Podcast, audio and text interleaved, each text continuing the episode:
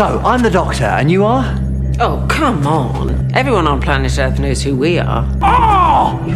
My head is so stupid, you're. Pull to open. Pull to open! Yes, and what do you do? State your name, rank, and intention.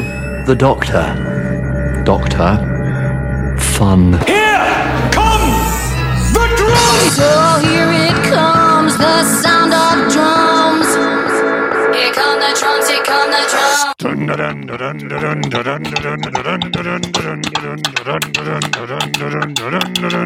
Hello, and welcome to Pull to Open, an ongoing quest to watch all of Doctor Who, the entire television program in random order. I'm Pete Paschal.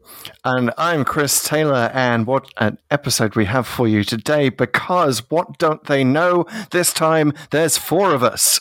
We would love to welcome officially to Pull to Open Liam and Rob from the Cloister Bell podcast. Welcome. Hey, hey guys. Hey. Hello. Thank you very much for inviting us. We're delighted to be here. Yeah, yeah. I'm I'm so delighted you're here. I'm also so delighted that I just found out before we went on the air you're from my uh, home part of England. You where I grew up in the northeast, and, and you're right there. So you're, you're taking me right back, and my accent will probably slip back into Geordie before we know it. Um, so just extra fantastic to have you along, and thanks for staying up so late for this. No problem. Yeah. So I'm, I'm, cu- I'm curious why um, why, Why you you went to invited us on. Actually, like, um, did you did, did you do a did the randomizer pull our name up and you were like, oh, not the Cloister Yes. boys? We've installed a new randomizer for other Doctor Who podcasts, and no, no, no, uh, wa- Pete. It's it's my ongoing quest, side quest, to ensure that we meet every other Doctor Who podcast that in the podcast universe, and then I want to have a massive multi-podcast adventure Yes, with all of us. So like this is basically like the the two doctors in this case, two podcasts, and we'll just keep doing that until uh you know the time streams yes, and all podcasts, all Doctor Who podcasts become one for a while. and then we'll have, we'll have a special at the end where we come along and just save you from falling out of a tree or something, or from No, being hit by gotta a car. You're definitely one of the the podcasts I, I listen to um, on a regular basis. I find that your commentary is often exceeds my level of nerdiness, and you you you're really pulling in like I Wow. thought- It's I had interesting. I, feel like I'm knowledge of underqualified a little bit. you what? Sorry. I You're feel a over- little, little bit underqualified to be a Doctor Who podcaster sometimes, but Oh no, well, as we've said many times on the show, it's like this. This show is so large. Uh, Doctor Who is so large, so has so many facets to it. It's really impossible to keep it all in your head at once. So this is why I feel like you know we have the power of four here. We've we've quadrupled. mind. We have a hive mind. Yes, we have a Doctor Who hive mind right here. And at the very least, we have someone to fact check us when we say something blatantly Yes. wrong without correction. We have people to correct us this time because that's sort of one of our trademark things, at least in the last few weeks. It's on our bingo card. yep. Speaking of the last few weeks of the pod, hey guys, we pre- where we were on Previously. previously on Pull to Open about three episodes ago, we were getting into 2023 with a fine sort of siesta in the 1920s England uh, with the Davison Adventure, the last pure historical of the uh, classic series in Black Orchid.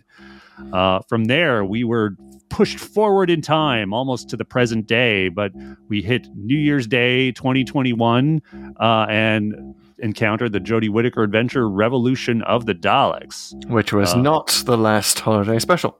Not the last holiday. As we special, said at the time, we forgot Eve of the Daleks. Yeah, lots of Daleks in those holiday specials recently. Uh, but there were no Daleks in the holiday special from 2011, which is where we were last time. We went back to the Matt Smith era for the Doctor, the Widow, and the Wardrobe. And once again, it's special after special after special because this week, guys, we have been pushed to one of the 2009 specials, I guess, which the autumn special. Uh, It- but it, yes, but intended to be a holiday special. Yes. So it's the um, one of the last David Tennant adventures. It was. It is. What we're going for is the Waters of Mars. And that is David Tennant's second last story. As uh, everybody knows. Uh, and so it's funny. Like I was looking at this, and it, correct me if I'm wrong. Okay, I got someone to correct this if I'm wrong. I think this is the second actual story to visit Mars, and this is like the only other one that where they Hmm. actually go to Mars is Pyramids of Mars. Now tell me I'm wrong. Someone tell me I'm wrong. You're so wrong. I but I don't know why. Is there another story where they go to Mars? Because all the Ice Warrior stories don't actually happen on Mars. There No, isn't a, until, a uh, big Finish story Capaldi. does it called Red Dawn. Yes, Red Dawn does. Yep, but And we would go to Mars again in the Capaldi era, right? For for the uh, that Victorian it's story Empress that of I- Mars, right? Empress of Mars. That's the fella. Yeah. Um, but yeah, other than that, I mean, and pyramids of Mars, we only really have their word that it's on Mars. Like, it's not exactly as if you're seeing giant red deserty vistas. You're just, I mean, even when we went to Pyramids of Mars' as podcast, we were. I think uh, I was very confused about which bits were actually set on Mars, supposedly. Uh, but this is real, full on, 100% red planet, every cliche of a red planet colony you can think of. This is this is Mars done uh, as Doctor Who has never done it before or since. yeah, they really go for it. Ambitious, yeah. Yeah, they they yeah. mention Mars. I mean, they come close to coming to Mars in Ambassadors of Death. I'll just throw that out there. Um, Ooh, but they deep cut. never they never actually go on Mars. At some point, there's just a big ship.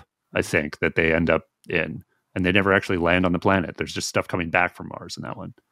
You know, the, the- not not to dovetail with, with other media, but like I, I, I uh, what I've noticed is there's so few representations of media of, of like the first. There's lots of first Mars missions that we see already on Mars, as we do here in the Waters of Mars. So few representations of like the first landing on Mars. Hmm. That's Yeah. yeah. I see what you mean. Outside of like there's there's a National Geographic special series called Mars where they do it. I think that's the first thing I've ever the first time I've ever seen it represented in visual media. Uh, it's interesting. The Doctor Who had the opportunity here, but uh, didn't quite get there. Yeah, there was. Um, I'm trying to think. What was that bad version of? of there were a couple Mars flicks before the the Matt Damon one. What was that one called again? Uh, yeah, The Martian. Yeah. That's similar to this. Yeah, that was Yeah. similar, but there was always like there was that really terrible Brian De Palma one. That was the one I'm thinking Yes. of. With Gary Sinise. Yes, but they had already landed on Mars at that Yeah, point in that true. movie, and they were talking about it over square Coke cans in their backyards. I remember that. I was really, Hmm. really annoyed by that. Is film. no one going to mention Total Recall? No, no one Oh is. yeah. Get your ass to Mars. Uh, yeah, the good, good stuff. Good stuff. But again, very much late, later in the development of the colony, right? Yeah. Um, Hmm. way down the line. Well, speaking of developing colonies, guys, we want to go on developing the pull to open colony of our Fill in your Open- cheesy segue squares in your bingo card now. Wow.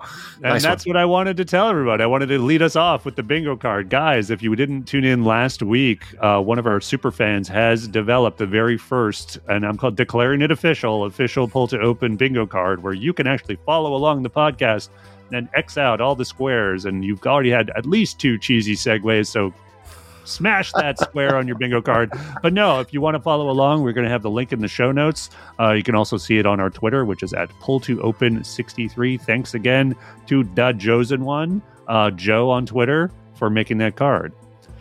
And moving on quickly in the feedback loop. Hey guys, this is a podcast. Podcasts really thrive on reviews. We love to hear from you guys, and really, reviews really help us out. It'll increase our visibility in the Apple Podcast app.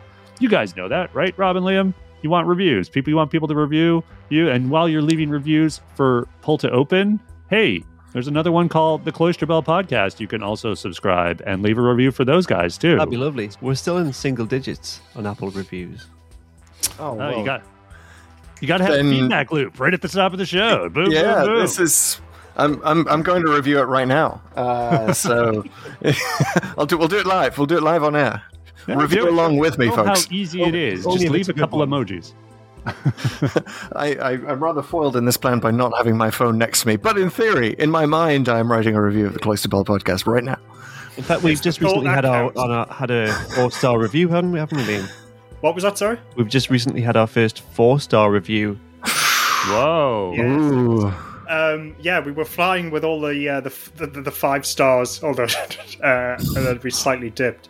I think it's still quite impressive because, from what I can gather, the person who gave us the four star review is quite um,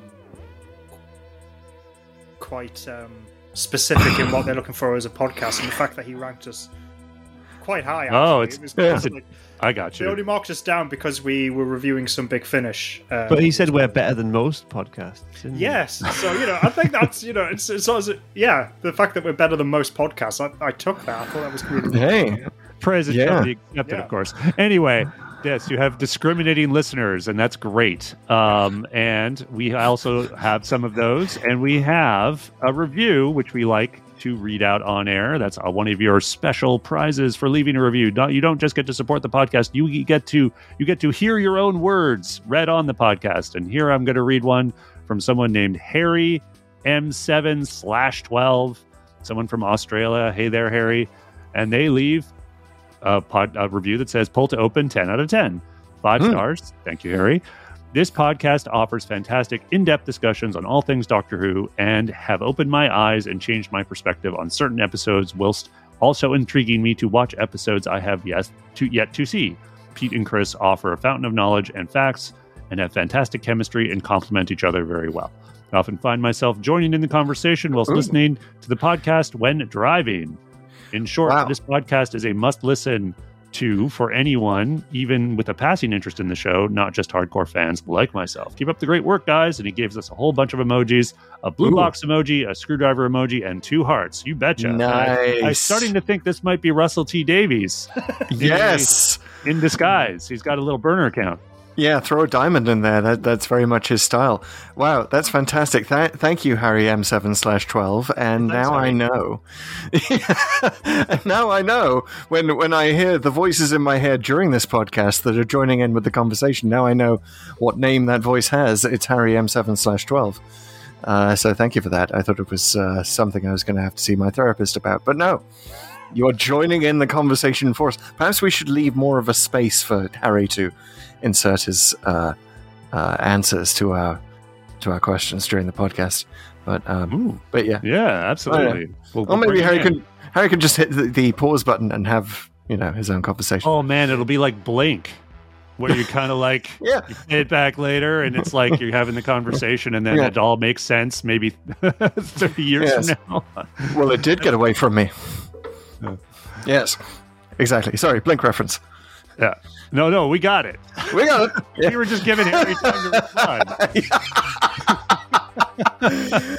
yes. Well, I can hear what you're saying. All right, guys, you too can he- hear your voice on the podcast, uh, sped in my voice or Chris's voice. And all you have to do is leave a review. And we also love it when you guys leave us a Doctor Who title in the form of an emoji. Also, our thing. We don't have one this week, but I'm sure we will soon enough. Uh, moving on, hey, you guys on Spotify, we're, we're doing our new thing where we're using actually using the poll feature there, so you guys can also rate the show. So we rate the show, um, rate rather the the episodes that we do, the shows that the stories that we do at the end of every episode. You guys can do that too, and we're also asking questions about what you guys think was the favorite explanation for, say, the Clara Splinter or the evil plot succeeding, our sort of trademark four questions to Doomsday. You guys can have your voice and vote on those. And we're going to do that week after week. Only available on Spotify, only on uh, the mobile app. Uh, and you can also rate the show there too. So please do. So excited to check that out as a Spotify listener. So, also, again, reminder we are on YouTube and we're doing a big YouTube push in 2023. We are really getting our channel built out. Season three continues to get filled in. Um, the last one, actually, when you hear this, this will be the episode we post right before Valentine's Day. And sure Ooh. enough, one of the only episodes that we have left in our season three to fill it out completely is, in fact, The Girl in the Fireplace. So, Oh, folks, go ahead and listen to that one. That is a very fun uh, Valentine's love story, it turns out, even though it wasn't really made for Valentine's Day. But we're making it a Valentine's Day love story. yeah, yeah. Play play that podcast to your date, and they'll know you care. and uh, we really would love to get a thousand subscribers in 2023. So please, if you guys, if you subscribe to the podcast on Spotify or Apple or whatever other podcast app you have, please also subscribe on YouTube. It's really going to help us out. Plus, you get to see us. Hey, that's cool. You can see Rob and Liam too su- here. I We're gonna I subscribe to you today. nice. Hey. Thank you. Awesome. only only two weeks after I subscribed to us. oh, nice. All right. So So yeah, you're not uh, too ashamed. That's what I heard. exactly, exactly. So yeah, on on uh, TikTok, we just did our TikTok thing. Yeah, we just did a Uh, uh, TikTok live. We talked about who counts as a companion. We've got a, the start of a good system that I think we're going to flesh out and you know fully explore. And you know what? It's just gonna. I'm just gonna have it canon when, when, when we do it. I'm just. It's what's going to happen. And we're going to send that right to RTD. Um, yeah, I love it. And and Liam and Rob really helped us think through that. I think that was uh, some great ideas for how we structure this question of who is a companion, and we'll probably do a separate episode on that soon. Uh, thanks for that, guys. And um, yeah, we also have some TikTok comments. we do. We can all we can all respond to. Got some TikTok comments of the week. So we just posted a bunch of videos on our Revolution of the Daleks podcast. Um, lots of discussion about the sort of, I guess I'll admit, sort of flip commentary I had about the fam in that episode and that they gave the doctor a hard time for not being around for 10 months. Um, so uh, a lot of good discussion because a lot of some people agreed, some people disagreed.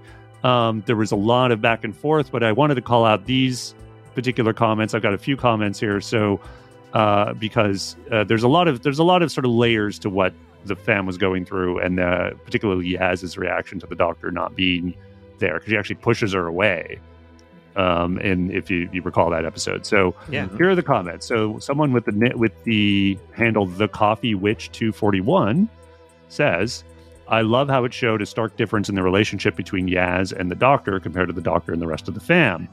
Um, which I excellent point, and I think that was kind of the point of the scene. And um, but I think the second comment here really um, emphasizes this in a sort of a different way because it's from Web Wedgie, Web Ouija, Web Ouija. Web Ouija. Web Ouija says, I, Wedgie. really wish Yaz and the Doctor's relationship was actually built upon across seasons. Could have been phenomenal. And I get that. Yeah.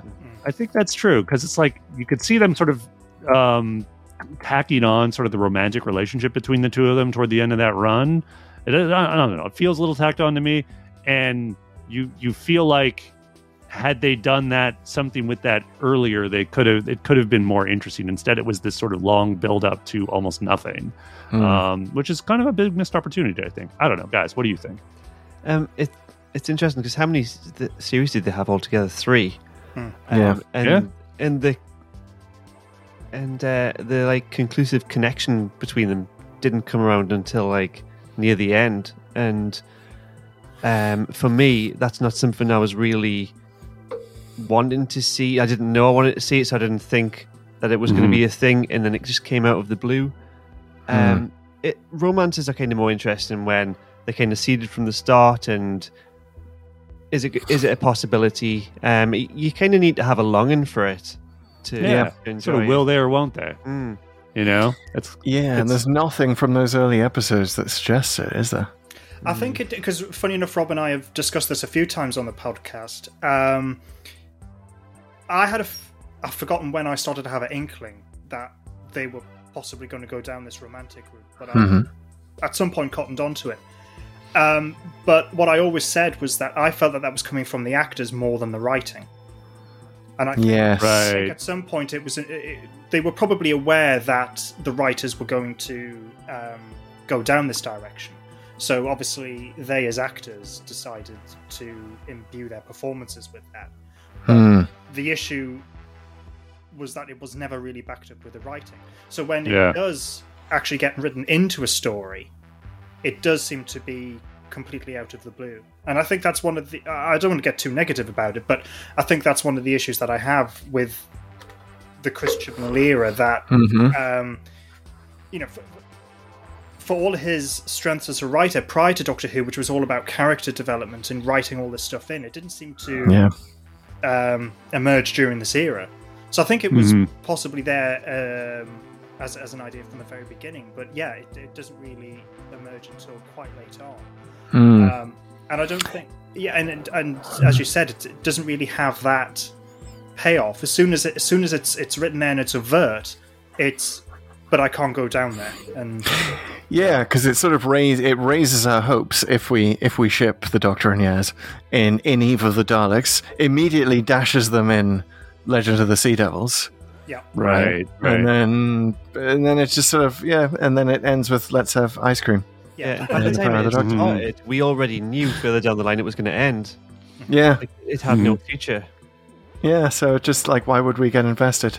Yeah, I think I think you're right about Chibnall. It's it's funny that he he does talk that big game about like how he had the whole arc of his uh, tenure on the show planned out. Um, you know, with the timeless child, uh, timeless children sitting right in the middle of it, um, and there was a build up to it, uh, you know, coming down from it.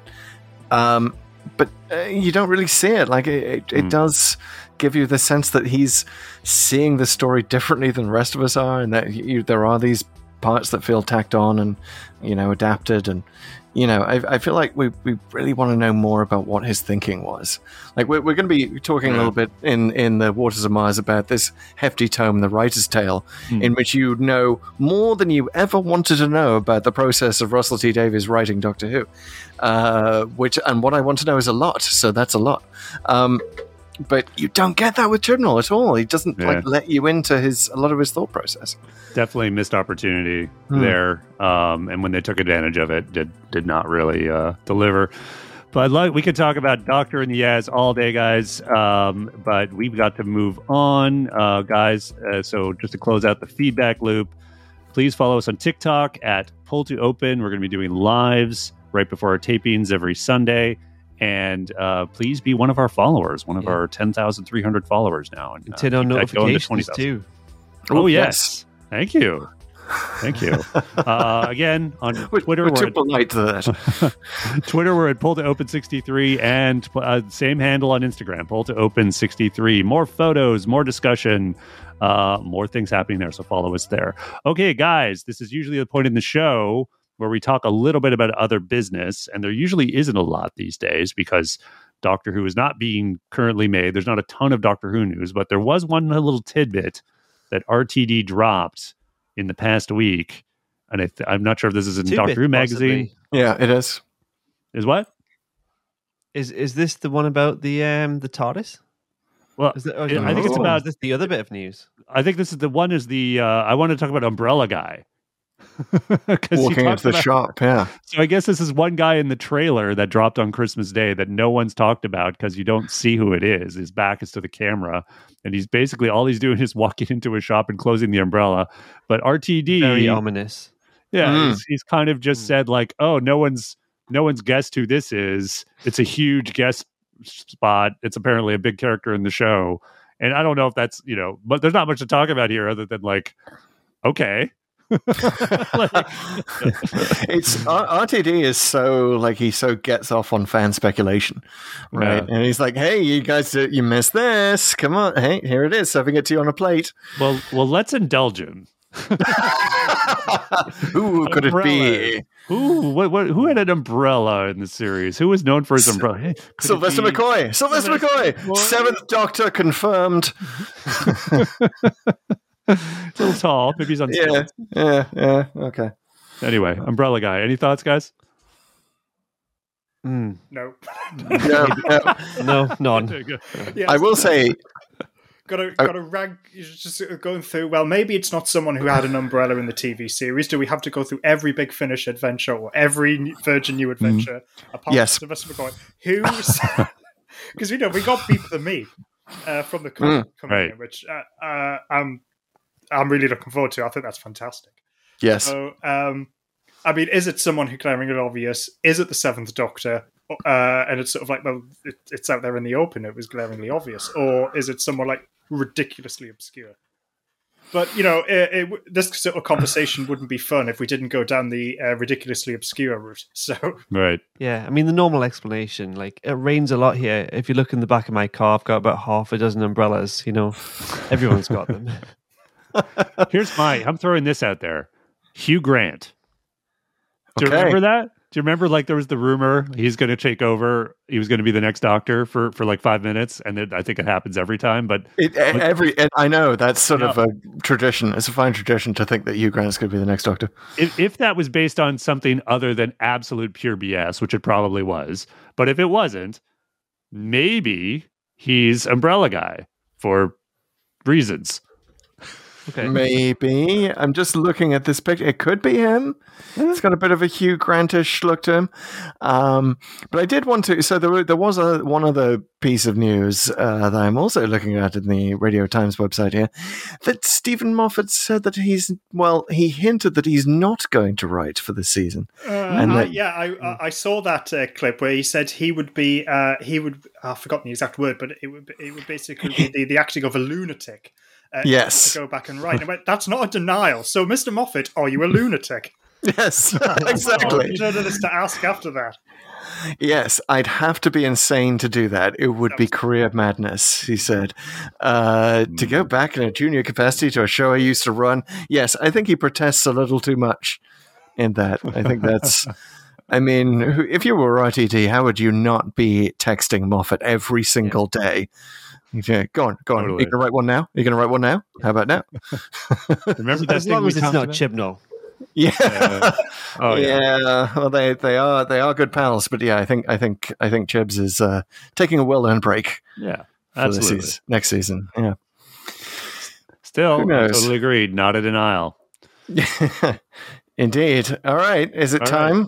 Time? Well, I was going to do the cheesy segue of the denial and the Nile and the water in the river being Wow. something about rivers and water on Mars. And hey, we're out here to talk about the waters of Mars. Oh my God! Someone get get Peter chiropractor. I think he's overstretched himself for that segue. Wow. Well done, sir. Well One done. of my pr- Thank you. interrupt. One of my proudest moments ever is I made a whole lift uh, of people groan with that appalling joke.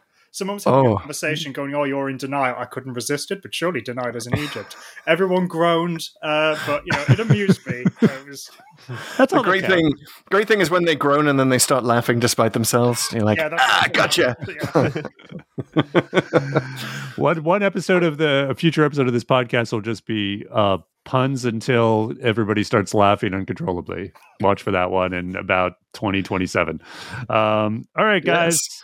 But you too will be laughing uncontrollably shortly when uh, we have our summary. That's right. We start every commentary of the stories we talk about with a little segment we like to call TLDW. Too long didn't watch, too long Doctor Who, where one of us summarizes the plot of the story we're doing in record time. And this week, that person is one Chris Taylor. And I'd just like to ask Liam, Liam and Rob before we go into this, would would you like to take this spot because Oh, we'd like to oh, open it to guests? Again.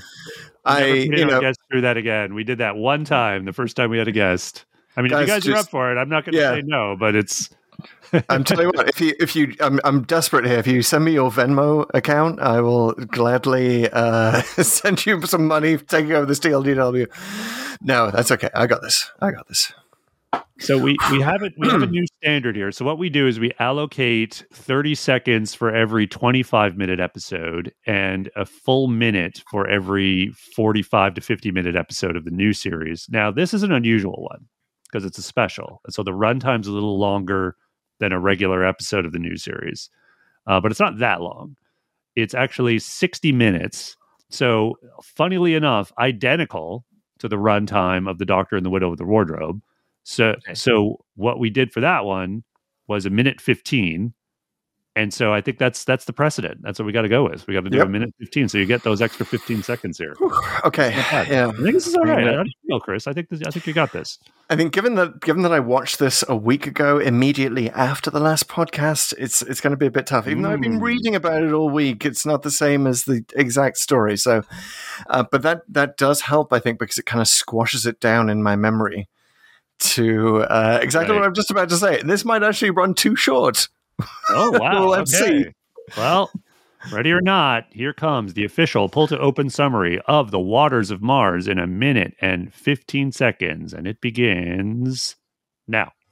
Okay, so the doctor is on his own and he lands on Mars and uh, he's in his uh, spacesuit and he gets out and he sees what is this? It's the it's the first ever Martian colony and and they're out there doing stuff and messing around with solar panels and but uh, what's happened? Of them in the biodome in the uh, uh, the gardeners, the area with all the plants. Uh, something's in the water then it's going wrong and it's turning them into zombies and they're leaking water from their mouths and then it starts to infect the people in the base themselves and the doctor knows all this. He knows that they're going to die and it's there's going to be a famous like nuclear explosion on Mars. So he's uh, resisting trying to save them. He keeps wanting to get away, but the crisis gets worse and worse and worse. And then there's uh, one of these uh, water dribbling zombies in the sick bay, and uh, and it seems to keep spreading. Uh, but it's it's okay. The water's not going to get into the drinking water uh, because it was the special filter in the thing. But they they the zombies get through anyway, and the water drips through, and they they have to blow up the station. But the Doctor saves them at the end. He takes them back to Earth. but the Lindsay Duncan character is the commander of the Martian mission. kills herself anyway because she knows she wasn't supposed to live. And uh, and the doctor uh, sees the Ood at the end, and he realizes that he's gone too far, and he's not actually the Time Lord Victorious, and he's about to die. And uh, the other Martian colonists that he saved run off into the snow, and and, and time. and nothing happens to Gadget. What's that? nice work. Yeah, Ooh, that- thank that- you. that was If a- I'd I was attempted impressed that, I would I would have forgotten some key plot points. there's, there's not that many plot points in this one, though, is there? That- that's sort of the first thing that I'm realizing, kind of looking back on it. That's like actually a very simple story, especially if you you understand the Doctor Who base under siege template, right? Yeah. Yeah, I think um, you did a great job of not uh, getting down any rabbit holes. But like you say, I don't think there were that many to go down. Mm. Um, you could have easily, you know, talked a little bit about the flood and the little bits on the ice warriors and stuff, and we'll get into all that here.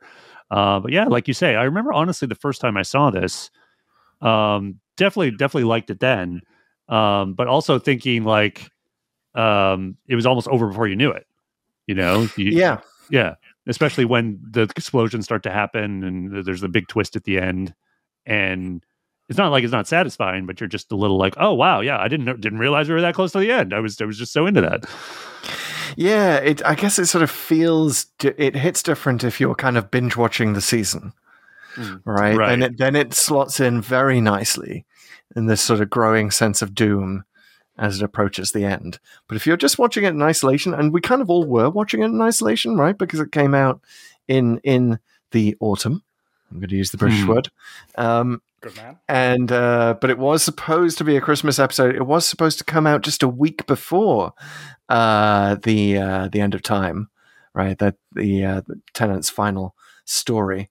So yeah, it does have that lead in, and that's also what you find when when you read up the the uh, background to it and the writer's tale. Like it very much, uh, RTD is almost entirely seeing it as uh, as a lead up to this thing, and the the Martian side of it gets a bit squashed down, you know, Mm. from Phil Ford's original script.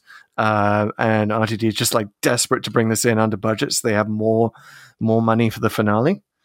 Um, so it does stand in the shadow of the other stories around it. Uh, Liam and Rob, what, what did you think of of uh, watching this again? How how recently had you watched this before, and how long has it been for you guys?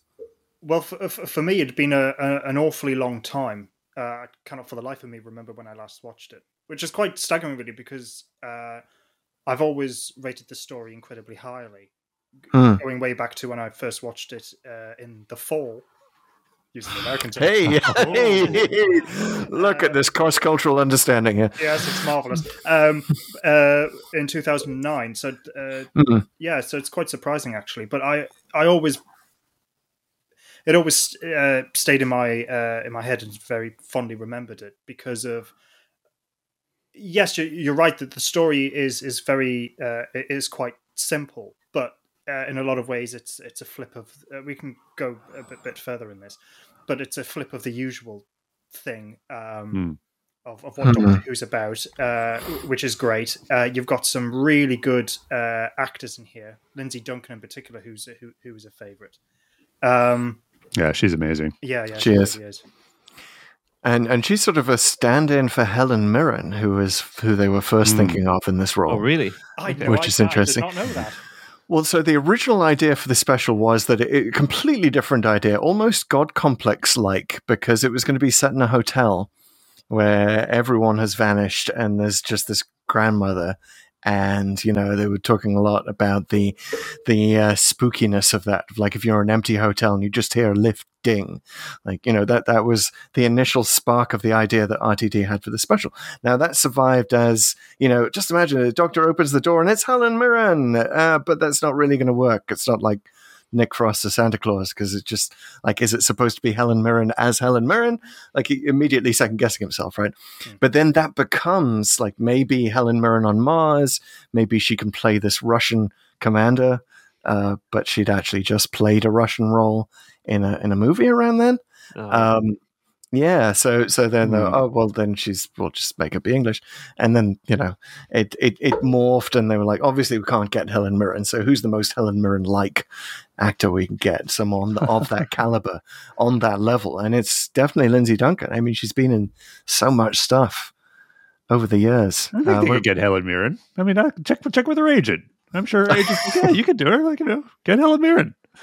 Um, maybe, maybe RTD already has. Maybe he's kind of going maybe. through his old notes, and she's going to show up in the Celestial Toy Maker shop. Maybe that's her with the umbrella. Rob, what was your uh, how was your feeling when you were watching this uh, for in prep for the pod? Well, I remembered it very well, and when I thought about it, I don't think I've actually watched it since it came out. And mm. you know, I got the DVD, and I don't think I've ever taken the disc out of it. until now. well, we're happy we were able yeah. to let you christen that. Yeah, but I, rem- I remembered it like it was yesterday, um, and I really enjoyed it. Um, yeah, it's a good you, one. I, Did you feel like you enjoyed it more? Because I didn't, I, and I often get this on, on this podcast and with, with Doctor Who in general that the first time I watch it, it's just such a sort of like it's so hard to take it all in, uh, or you're like, oh, what are they doing to canon? Oh, yeah. um, but then well, the second time you really enjoy it, it, it just always seems to be better. Did you find that? It was a different perspective because back mm. then, if you know the story's going to come to a climax soon at Christmas, and you're focusing more on the the villain, like the aliens, and mm. it didn't amount to much. And there's like a little reference to the Ice Warriors, which I remembered. Um, mm-hmm. So unfortunately, I didn't remember the characters as fondly, and mm um, on second viewing, um, they're the best part of it. Um, you know, as, as a Adelaide, um, yeah, Adelaide such, Brooke, such mm-hmm. a such a great fleshed out character. Um, yeah. she's acted very well, and a very rounded character. Like her, her character has a past, mm. has a present, and it has it has a future. But which future that will be remains to be seen. And, and yeah. I think um, I think it's it's uh, it's very timely wimey, isn't it? Mm. Yeah, yeah. It definitely echoes very consciously the f- first season of Tennant episode, "The Impossible Planet and the Satan Pit," right? Because you have mm. the very similar sort of space base under siege. Um, you even Is that where echo the it from.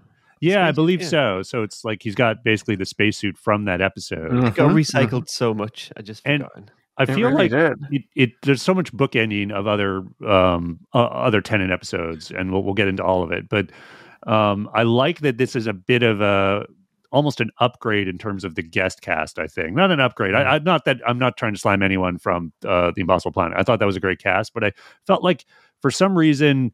Uh, in particular, Adelaide Brooke, and I think that her uh, second in command is Ed or something like that. It felt like there were more grown ups in the room here. You know, it felt yeah. like it was like, oh, okay, this makes sense. It's a not just a diverse cast and obviously a um, uh, multiple nations contributing, uh, which is very in line with Doctor Who's vision of the future.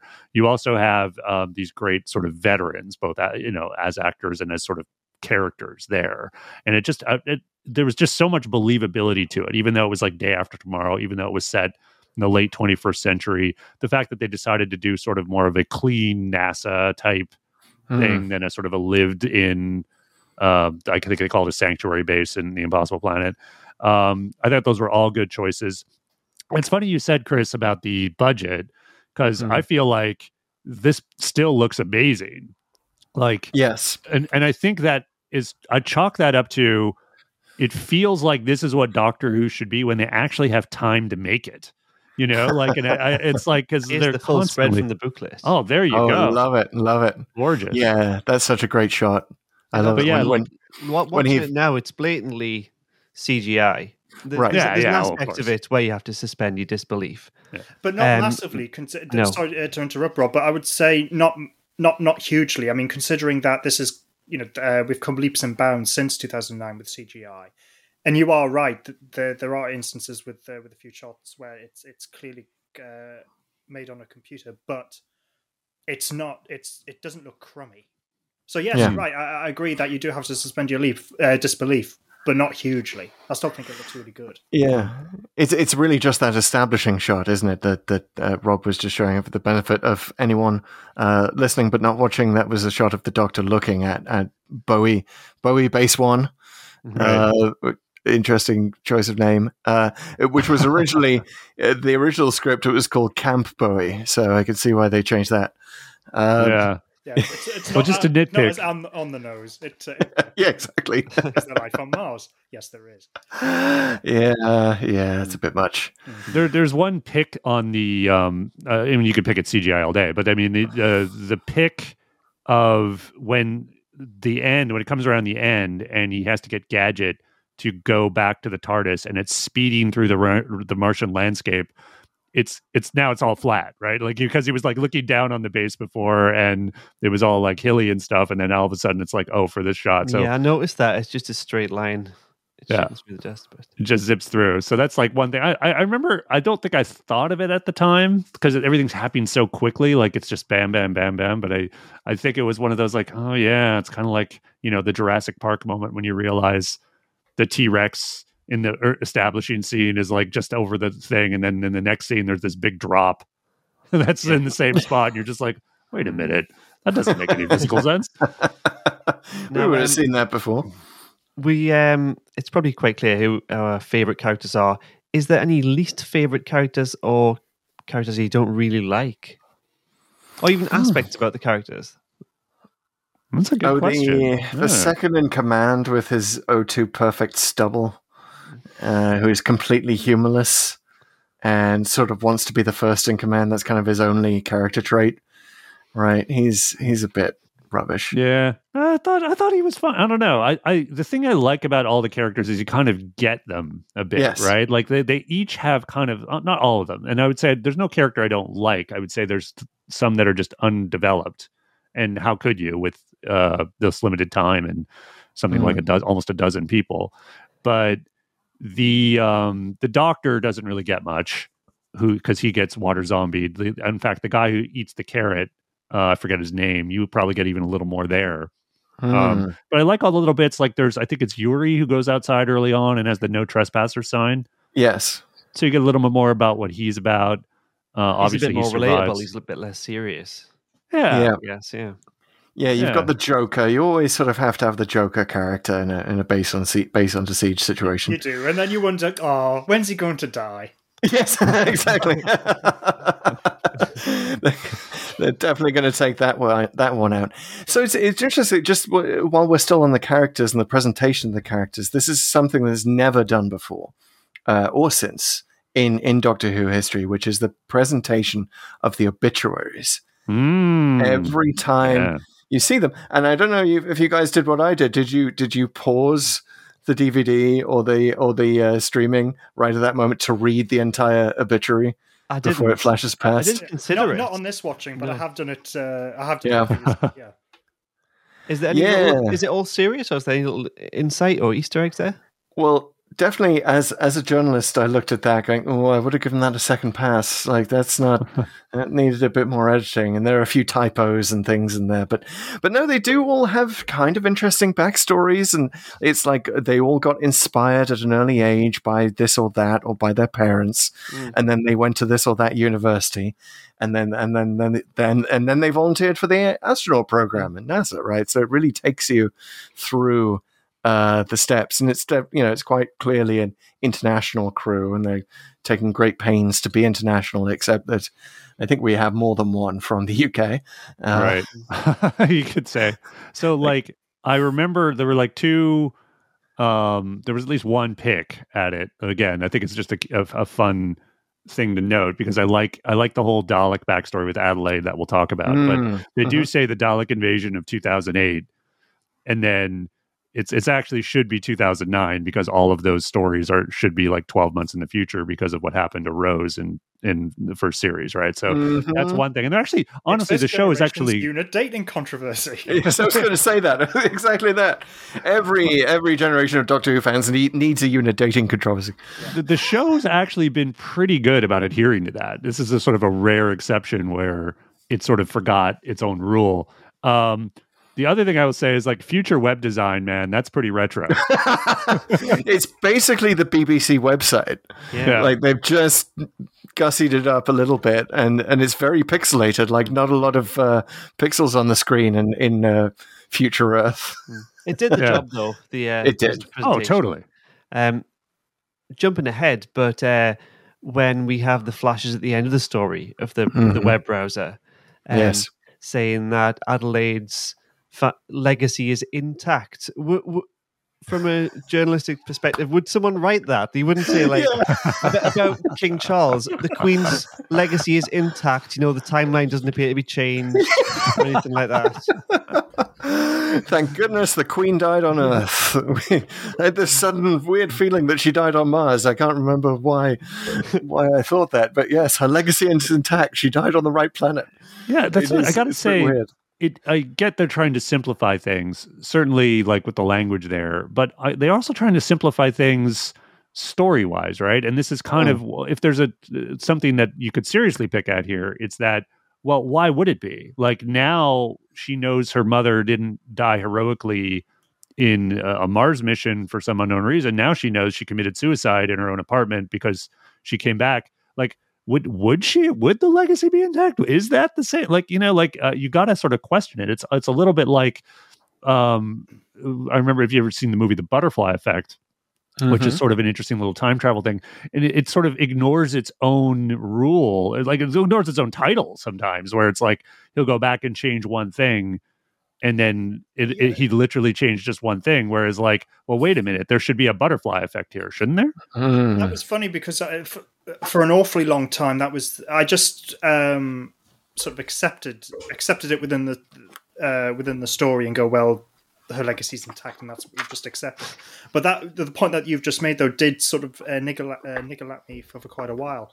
One thing I had always forgotten, and obviously reminded uh, with the recent viewing of it, I think they just managed to skirt over that issue because the other two surviving uh, Right. members of the crew. I've forgotten their names now, but they yuri and uh, i think mia yes, that's right. Yeah. Uh, they give an interview, and we have a brief shot uh, again of uh, of an online uh, website uh, where they actually explain what took place.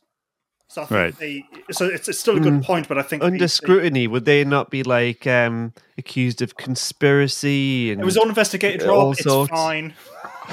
fine. all the It's exactly- cameras on, on, on that street w- saw the police box, right? So it's like, okay, it's happening because it's like the future. Everything's under surveillance. Close, close, closed circuit TV, right? It's all out there. So I think I think I don't think this made it to the final edit, but in the writer's tale, there's a version of the script where he decides that she has to die because she doesn't die originally. Uh, originally, oh, wild. Wait, Yeah. the doctor decides? Oh no, or RTD decides. RTD decides, Uh, like, like, he writes a version of the script, then he goes to bed and he wakes up and he's like, "Oh crap! I realized it only makes story sense if she kills herself. Yeah. So we're going to have to figure out how to do that in a children's show, right? You know, we'll do it tastefully from a distance. You only see the flash, or whatever. But there is this uh, line about uh, you see a flashback, and I'm pretty sure this isn't. You know, I, I did do the this, the freeze framing on all of the newspaper headlines. Uh, we got flashback headlines: mystery of location dot dot dot alien intervention question mark.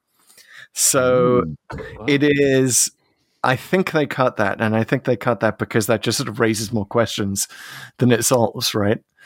But you do sort of need something, like otherwise she's just shown up on Earth, and you're like, well, wait a minute, wouldn't people wonder? yeah. Imagine the impact if it was a real gunshot instead of just. bzz. I know. Yeah, Well, this is the thing. This what this episode. nice, nice. What, yeah, what you just You just, I mean, just just to set the scene. If, yes, if Oh you God. haven't seen Jeez. Brave. like uh, he he re- at first like that was why he turned down the idea when he first thought of it. He was like, oh, she should die in this, but but then he was like, oh no, like she'll fall in the snow and there'll be blood everywhere and there'll be Right. blood all over the doctor and this is not good tea time viewing for the kids. But then he's like, oh, she could go inside and she could just be taking her sidearm out as she goes in, and then you just Right. get the flash. And because it's the Um, future, it's not a magnum, so it you know you can Yes. laser gun. So. Hmm. Exactly. Just you know, there's so many ways to commit suicide in the future. That's my takeaway from Waters of Mars. Um, What what And what how would a young child interpret interpret it as well? Mm. So mhm. yeah, this maybe it's episode not so bad. definitely like it's it's walking right up to the line of being like only for adults, right? And it's like this is really honestly one of the most adult episodes of Doctor Who, Yeah. and it's obviously very dark. Um, for a lot of the, the horror stuff is on full display, and I, I know they they went back and forth a lot on the water zombies themselves, on like Mm, how mhm. scary should those be but the I, I like waters of mars is pretty notable for a lot of reasons but i think for boldly kind of going for an adult storyline and really leaning into it um, both thematically and visually um, i mean it gets it gets a lot of points there. I gotta say i watch this with my kids as i do um, every week and it was uh, my son is 13 my daughter's 9 and i think the fact that uh, my oldest like loved it. Like he was just like man this is, was amazing and grace was like ah it was okay. Not not not the best you know because like she doesn't see doctor who as this sort of adult themed show and she was a little scared by the zombies. I mean she wasn't too scared. I mean i gotta say like rtd he he he found that balance right? Like you could have gone a little grosser with the makeup uh even worse with the eyes scarier with the action but he got sort of walks right up to the line of it being inappropriate. And Yeah, I uh agree- I doesn't agree. doesn't cross it I think actually that's something that throughout the whole history of Doctor Who they've been very good at at, at doing. They it's it's a family show, so it, Mm. it, it's got to cater for a whole array of different aud- you know a, uh, age groups, and I think it it's always gone. I think they managed that quite well of just coming up to the mark. I mean, one one era which is always regarded as quite scary is the Philip Hinchcliffe era. You know, those early years Right. yeah of of Tom Baker, and you know even he took that responsibility. He wanted to tell good, pacey, gripping uh, Hmm. stories with a bit of an edge, but he always, you know, there's the story of even he learned this very early on. One of the things uh, is actually actors. You know, you can have something on the script, but the actors just giving that extra edge. And there's a scene in the Ark in Space where, um, for, for those familiar with the story, that there's a character who starts to get uh, it starts to transform, so it's body horror. Mm. And Mm, yeah. the actor's performance, he went, "Oh." Uh, he took that over. To, it took that to the head of drama, who agreed, and then they they edited down and pulled it back a bit. But the, the horror element's still there.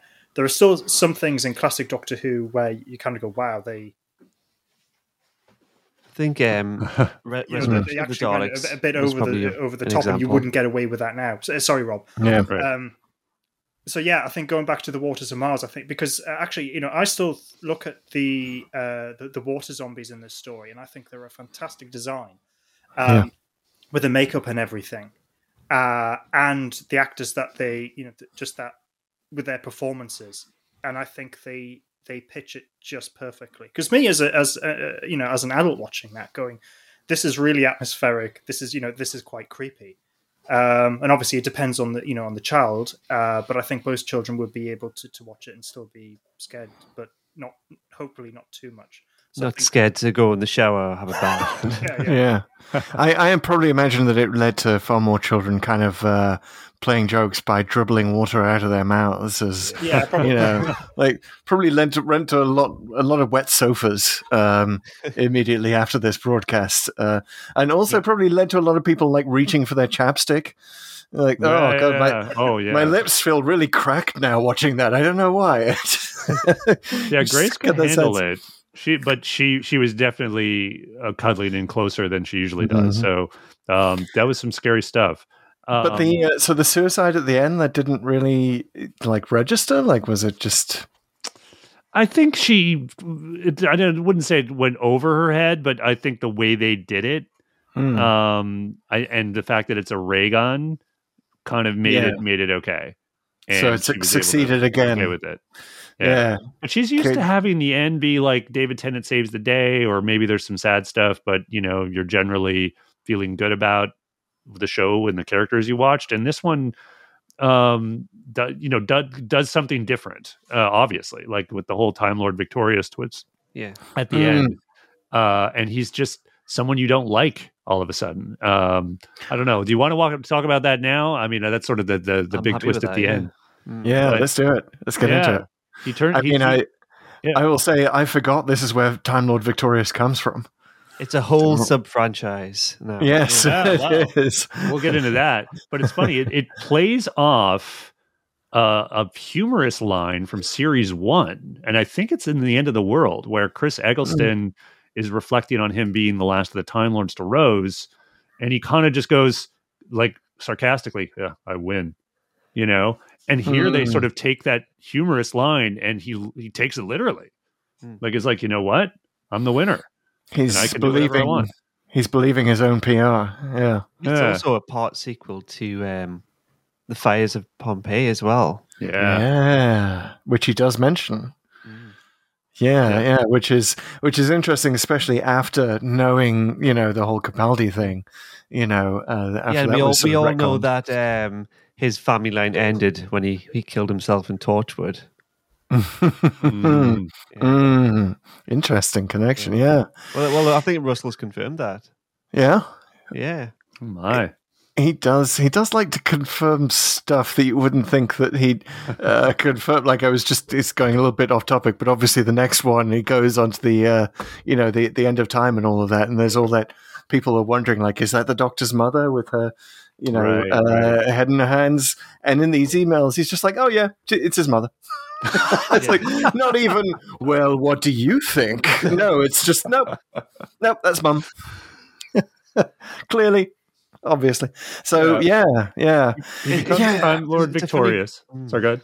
no, sorry. Uh, going back to what's said off, said by the creators of stories and what's on screen, it's a, it's a funny grey area when when Hmm. they confirm things in the writing process, and directors might have had a different intention, and Yeah. as well, and none of it is you know canon because it's not on Yeah. screen. But uh, yeah, Canon is only uh, what what's what's in your head based on what's Yeah. on screen, right? I don't really use that word with Doctor Who anyway. yeah. So, so we've been raving about um, Lindsay Duncan and Adelaide Brooke. Uh, I got to say, Tennant in this episode is Mm. outstanding. Like he delivers the goods, and he very consciously, I think, uh, at the end, is flipping a switch on his own performance, and he's he's his mannerisms, his tone is completely different, and you contrast it with the person at the beginning of the adventure, just sort of bright eyed and bushy tailed. I got my spacesuit. I'm on Mars. I love being this galactic nom- nomad person doing adventures and uh at the end he's he's dismissing people uh as little people he's talking about how uh his his one line that like he just says tough at one point to Adelaide like tough I'm in charge now Yeah. and Mhm. it's very much like uh and, and, and davies has sort of said this in the confidential interview and stuff like he imagines this is kind of how the master began like when he Mm. started using his power and realizing he didn't Mm. really have to um, uh, answer to anyone anymore and it's you know it's a really interesting kind of uh choice to have the doctor start at least start down that path. And unfortunately in the tv series it's never developed. Now i'm glad big finish and the other media has picked up that baton. I've not uh read seen listened to any of the time lord victorious storyline but after watching waters of mars again Mm. holy cow do i want to Yeah, have you guys dipped into Time Lord Victorious at all? Any Yeah. I've, I've listened to and read a few of them. Um, I haven't quite finished it all yet. Hmm, what's what's Good your stuff. take? What, Um, I wasn't that keen. I mainly got into it because um, I'm a bit of an Eighth Doctor completist, so I got the Mm. CDs and the vinyl, and he's in the books. And I thought, well, I'll I'll start. The, there's these two BBC books, and they kind of bookend the whole Timeless Vic- Time Lord Victorious thing. Um, and Right. then you have the. Um, it's quite clear where the the Doctor Who comics and the series fit within that. Um, so I've kind of dipped my toes in it, and I'm still working my way through it. But, um, well, that cliffhanger to the first book was really good. Yeah. Um, you, you want to you want to spoil it? Spoil it for us. I love Well- a good spoiler. Okay, so essentially, straight after the Waters of Mars, the the tenth Doctor goes back to the dark times, and Mm. kind of immortality is a is is like a is like a thing, uh, an aspect of life, and um, there's this race who's bringing death, introducing death. Um, anyway, the story does kind of end where.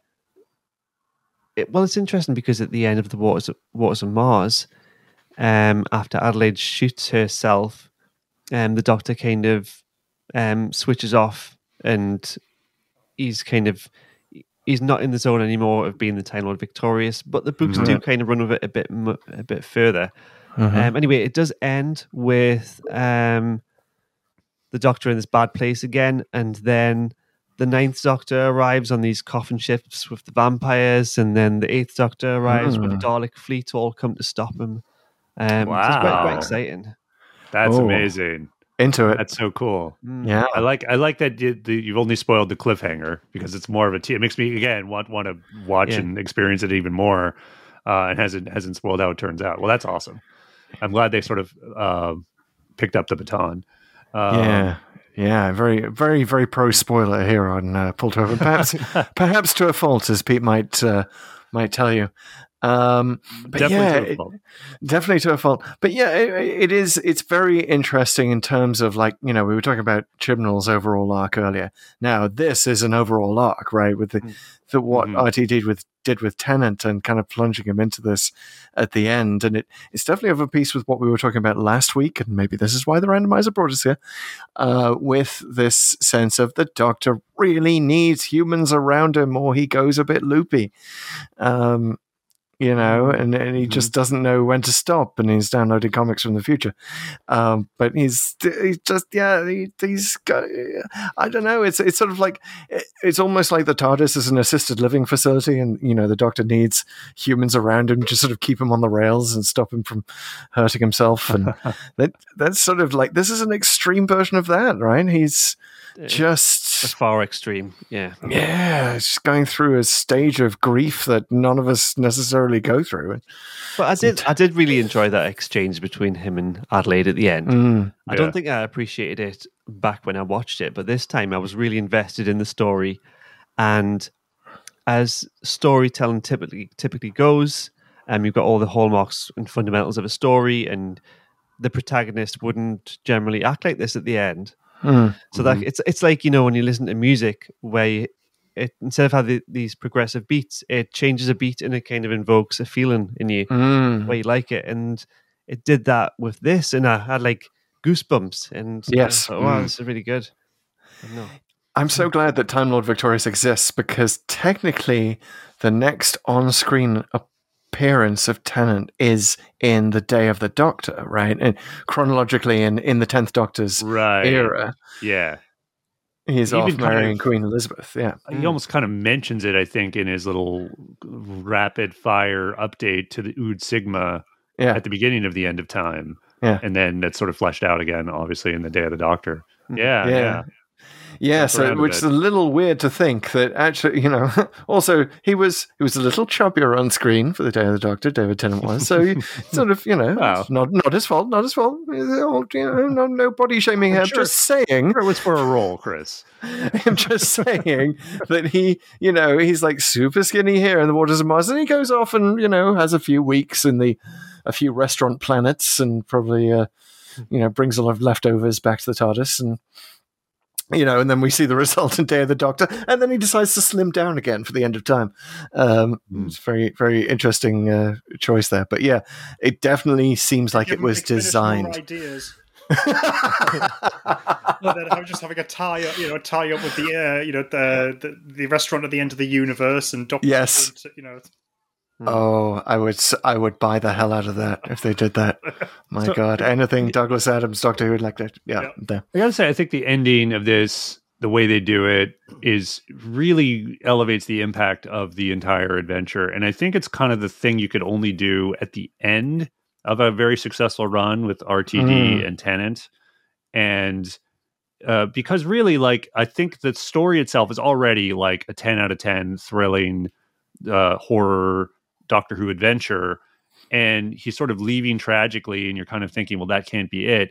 And then with the twist that I'm going to ignore the laws of time and have this big switch flip for the central character, um, it's uh, it expands the impact of this episode far beyond the, the the story it's telling, right? And I think you can only do that at the at the end of this run, and and because you have to sort of assume not just super fans are watching, and you have sort of uh, a mainstream audience too that is at least familiar with Tennant and the beats of the show, and even they're going to pick up that oh, this is weird and unusual, like, and this is uh, you know they're doing something interesting here. Um, uh, so it's I a agree- it's a bold choice that. and really yeah Uh, and pulls I it off. Um, it, it works even uh, better because it's the end of David Tennant's era. Because uh, one of the things I've I've always said is um, Tennant's Doctor is not a f- necessarily a favorite of mine. Although that I'm not saying that I dislike his Doctor or I find the series uh, during his period unwatchable because that's not true. It's it's it really and David Tennant's performance was really good. It's just that I, I found uh, the arrogance of his doctor a little bit uh, unappealing. That's all. Hmm. Especially because I felt that that and the doctors, all you know, the, the various doctors over the eras have have been quite arrogant. But there was something. about Colin Baker. Uh, yes, or uh, well, well, even Jon Pertwee's doctor to an extent, and John Sure. Baker's. For sure. That's all. That's always been a, a character trait uh, to a greater or lesser extent with the other doctors. But with him, I always thought it was it, went up to another level, and it was never really Hmm. addressed. And then, really, you're coming to the end of David Tennant's uh, time as the Doctor, and then you can do that. You can actually go, well, actually, this was a, a an aspect, and let's see what happens when that becomes completely untethered Hmm. but it also ties up with also what you're saying as well is because really this is a flip of Fires of Pompeii. Yeah. Which, Rob, Yeah. which you mentioned, uh, this get gets referenced in the story as well. Yeah. Um, whereas uh, the the the eruption of Mount um, Vesuvius is a fixed Mhm. point in time. These people dying on Mars is a fixed point in time. The whole thing with fires of Pompeii is that you can save one life. Here you're flipping it, and it's like no one can be saved. And Yeah. yet you would think that oh, the, the doctor decides to completely poo-poo that and decides to save the day. And I think uh, I'm wondering if if most people watching this originally, or even if they're watching it for the first time, would go, "Oh, this is absolutely fantastic," and it's all going to be rosy at the end of it. Hmm. But there's still that surprise of, of actually no. And uh, Lindsay Duncan's character, uh, you know, it- it's not just that final scene uh, when they're outside her house uh, in London, which is a phenomenal scene. She realizes that this is all wrong uh, when the doctor has come back to, to save them. And Right. the one thing which I had forgotten about, uh, and the, the, the really which surprised me on this time is um, when the doctor's using gadget to to, to get the the TARDIS over, and Captain Adelaide uh, is um, has started the procedures to blow up the base. Mhm. And he, even the doctor at that point saying, "What are you doing? I will fight you if I have to." That was right. a great Yeah. scene in the airlock. Yeah. Yeah, yeah. Yeah. Uh, no, no, sorry. That uh, this is a different scene, but that was a great Oh, right, scene, okay. in, uh, Rob, as well. But no, this you know, leading up. I'm talking about you know when we're leading up to the finale with uh, Mhm. with Gadget and all the fires going off and all the rest of it. Um, he actually says to to the captain, "I will fight you if I have to," Mhm. which is interesting. Yeah. he's trying to save her as well. You know, but he's he's gone completely uh, mad with ego at that point. Yes, I will fight you if I have to to save your life. Which Yeah. you can see the justification for that. Like, what? What's the problem? I'm saving her life. Come on! But she's clearly, and this is goes to Lindsay Duncan's acting chops, that she has clearly in that moment sort of achieved a a sense of being resigned to her fate. Yeah. Well, Um, it's it's earned. Like this is what I love about the Mm. episode. This is that nothing's out of nowhere. That the exchanges from the very first scene between Tennant and Duncan, where she's got her gun on him, and he's like, "Doctor," the Doctor, fun. You know, like uh, from that moment, um, you, you like they're, they're just two amazing actors. Like she's, you can tell she's like, okay, I I've got to do my job, but I kind of trust this guy a tiny bit. Hmm. And then bit by bit, they they have so many conversations throughout, and each one's more impactful, and they, she's getting more and more to her. And then when they have, finally have that conversation about the Daleks, and that he knows things about her that she hasn't told anyone, like she she you know she becomes oh I get it, and even then then then uh, on top of that you think that's enough. Then uh, Rob, you mentioned the conversation in the airlock, and that of such a wonderful exchange. I mean, like she's there and she's now understands not just that who this guy is, but the the impact uh, of everything that's going to happen here, and has to sort of face the consequences of it. And it's there where she makes the decision, you know, uh, and uh, clearly I think because she lets him go, and she's like, uh, "Well, I guess we're all going to die." you know, like I mean, but Yeah. I still got to be a captain and do stuff But- to the end. But it's it is this is this is what's Yeah. going to happen. And to your point, it, it really doesn't work if there were two actors of this caliber. I mean, the uh, in the writer's tale, RTD talks about the first read through of this script, and people are just their jaws are dropping because of the way these two are giving it their all and, and feeding off each other. Uh, so it's clear that that survives as the show. I mean, you got to think where, where David Tennant is here personally. He's just come off doing Hamlet, like, Hmm, and not right. just doing Hamlet, but doing one of the best received Hamlets of the 21st century. Right, like mentioned in the same breath as Olivier's Hamlet. Like that is where he's at, which is so rare for for an actor who playing the Doctor. A lot of great actors have played the Doctor. Very few of them have come straight off this like era defining run in Hamlet. And and it's interesting because of course Hamlet is such an opposite character of like and, and I guess the doctor is sort of Hamlet for a lot of this episode. He's like, "Oh, I don't know. I'm not gonna. I'm not gonna interfere. I'm not gonna do anything. I'm just gonna stand back and watch." And then by the end, he's like, "No, I'm all in, and and I'm just Mm. gonna swing to the opposite extreme." So he must have been loving that that chance to just let go that he couldn't necessarily do uh, with Shakespeare. And I think, So let's uh, go no, ahead. s- s- sorry, go on. No, I was just gonna um, flip. Uh, let's rewind a little bit more. Uh, we've been raving about uh, Tennant and uh, Lindsay Duncan, um, but let's talk about the monsters here. Uh, the flood, um, which is interesting. I, I completely the first time I watched this, the, I completely missed the name. And Yeah, me it's too. easy to miss because I, I missed it until you just said it. In fact, yeah. So the Is that flood, the name? yeah, the flood of the, yeah, it's it's the name, and and the flood is only named by the doctor, seemingly at random. He says uh, the first time they're named, I believe he, he's he's the, the fires are going. It's right at the end, and he's like, "We're not just fighting the flood; we're fighting time itself." And it's like, what, what, the what now? we're fighting. So, um, but the flood is the name, and apparently it was it was going to be at an earlier line uh, in a deleted scene. So he Hmm. was like basically the um, I think her name's Maggie is the person they get in the sort of uh, life support unit and is sealed off Yes. in, in the sick bay, and it would be speaking to the doctor and everybody. And, and and would basically tell themselves the flood will you know conquer or whatever say that that way. And and he, the doctor itself himself would say something like hey you're you're who? The flood? And so that that would be the name. But that was that was deleted so but the it was not deleted from the other scenes so like he refers back to the flood uh then and i think maybe one other line Oh, I had no idea. It sounds better name. than fighting the water, though. No, I just knew it was originally of just everything coming down. I didn't actually realize that was the name of the thing. But you know, some one of these days, one of these base under siege stories, Doctor Who really has to have uh, a bit of dialogue where they're arguing amongst themselves about what the monster should be called. well i almost feel like maybe moffat's line in i don't want to get too off on a tangent but in uh flatline where it's uh not maybe not the first time but it was the most overt and clear time the doctor named something and like it's like okay everyone we're not going to have any debate on what this monster name is because the doctor's going to shout you are the boneless at the end I love it. Yeah, Capaldi does that a few times, doesn't it? It's a very Capaldi-esque sort of thing to do. Like, He, he just he loves naming things on the fly. uh, Sort of a piece with his nicknaming everyone on the fly. Anyway, how do we like the flood? I I, I think they're great uh, in terms of Scary as uh, hell. scary as hell. Exactly.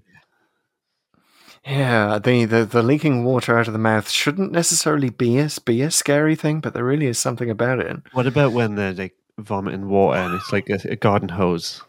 Yeah, A bit daft. Yeah. Did it work? I, I, it's less scary than the dripping. I got to say, the dripping is just scary. Also, here's the thing: if I if I have a pick about the flood, um, which I think are great in terms of whether it's just you think of it as an infection or the water zombies themselves, um, it's that they don't make physical sense because Hmm. they're apparently creating water and they're shooting water out of mouths and they're they're flooding the whole base somehow with water out of their fingertips, I guess. But it's like at some point, like where where's that water coming from exactly? Where where are they making it? I you know you're Yeah, kind the of like doctor did say they could create water, didn't he? Yeah. out of but out of what? I mean, is it like are they just like there's got to be hydrogen and oxygen, right? They got to like they got to get tons and tons of that, which I guess maybe is just in the air, but um that much wouldn't you? I don't know. It's just like I, I know it's not the thing you're supposed to think about, but it, I do I did think about it when I watched both times. It was like, okay, how are they? Where are they getting all the water exactly? they're just uh, off screen. The the fl- every time you don't see them, the flood are like sipping out of giant giant sippy cups, Uh, giant Seven Eleven like big gulps. You know, Put a bunch of big gulps on that rocket. That's why they didn't have bikes. yes, yes, they're just like you know hoses in the middle of the corridor. They can just pull one out. Well, not to pick at it Start. Even more, but I mean, when they're flooding to literally flood the base from the roof, Mm, mhm. and there's more and more water, and you're like, it gets it gets through eventually. I mean, if you think about it, that, that shouldn't work because it is airtight, and it's like, well, uh, how could there be more pressure? Because I guess the implication is they would just build up the pressure, and then the water would eventually get through. But it is like, well, to have that much pressure, you need to be kind of at the bottom of an ocean or something, right? You can't just. I guess you could argue maybe they have some way to manipulate the water so it has more pressure, which I guess is like Must be that. okay, but bit of a bit of even more of a stretch there. Um, anyway, still works. Mm, but I mean- but they are. I mean, so let's talk about their, their connection to the Ice Warriors because it does. We Mm. did just come straight from the Doctor, the Widow, of the Wardrobe, where there was a very shoehorned in reference to Androzani, uh, and this this feels like the same Yeah, sort I- of shoehorning, doesn't it? Mm. It's like we're we're going to keep the old fans happy by just mentioning Ice Warriors. Do you think maybe they should have um, went more into that and maybe explained how the water was like a pandemic to them and they overcome Mm. that or sealed it away? Or was that implied? Yeah, I think they could have had a little more. Uh, I think there was again maybe some lines taken out where he was supposed to sort of say something like that. That, and I don't think he says it definitively, but I think there's a line where the tenth Doctor was going to speculate, like maybe this is why they left Mars, right? Hmm. Because if you if you think about they're going to mention the Ice Warriors at all, it, it kind of opens up a can of worms, right? Because you're like, well, wait a minute, there there's this base on Mars. Well, didn't they find the Ice Warriors? Where are the Ice Warriors? Like, aren't they? Don't they live here? Uh, and then it's a it- sort of double-edged sword because then you, you would have had uh, long-term fans or people you know such as us and going when they go on Mars they haven't mentioned the Ice Warriors. You would be thinking it anyway. Um, and I, so me personally, I think they, they get the balance right. They they Mhm. mention the Ice Warriors, so you ha- you haven't got uh, We have a like language ridiculous as fans well. such as us going, why haven't you mentioned the Ice Warriors? It's the obvious thing. Um, with but doing it in a way where the, the show the story then doesn't become too continuity heavy. right, and and it gets people like us, like we can we can fill it in with our own head canon, right? Which is like, okay, maybe the flood was was the pandemic, maybe the Ice Warriors uh froze it. Honestly, if I have a problem with this, because I don't have a problem with the whole Ice Warriors connection and how they dealt with it, I might have a problem now with the flood, right? Which is that oh, now that we know there's this water virus thing on Mars, Oh yeah, from still this there. point on. Yeah, isn't it still there? like, should we never go to Mars because the, we could infect the entire universe with this thing, and that would be bad? Um, just just be sure to take the right filters with you. I think that's the moral of the story. take your backup water filters whenever you go to Mars. and do not touch those filters when you're throwing them in the trash.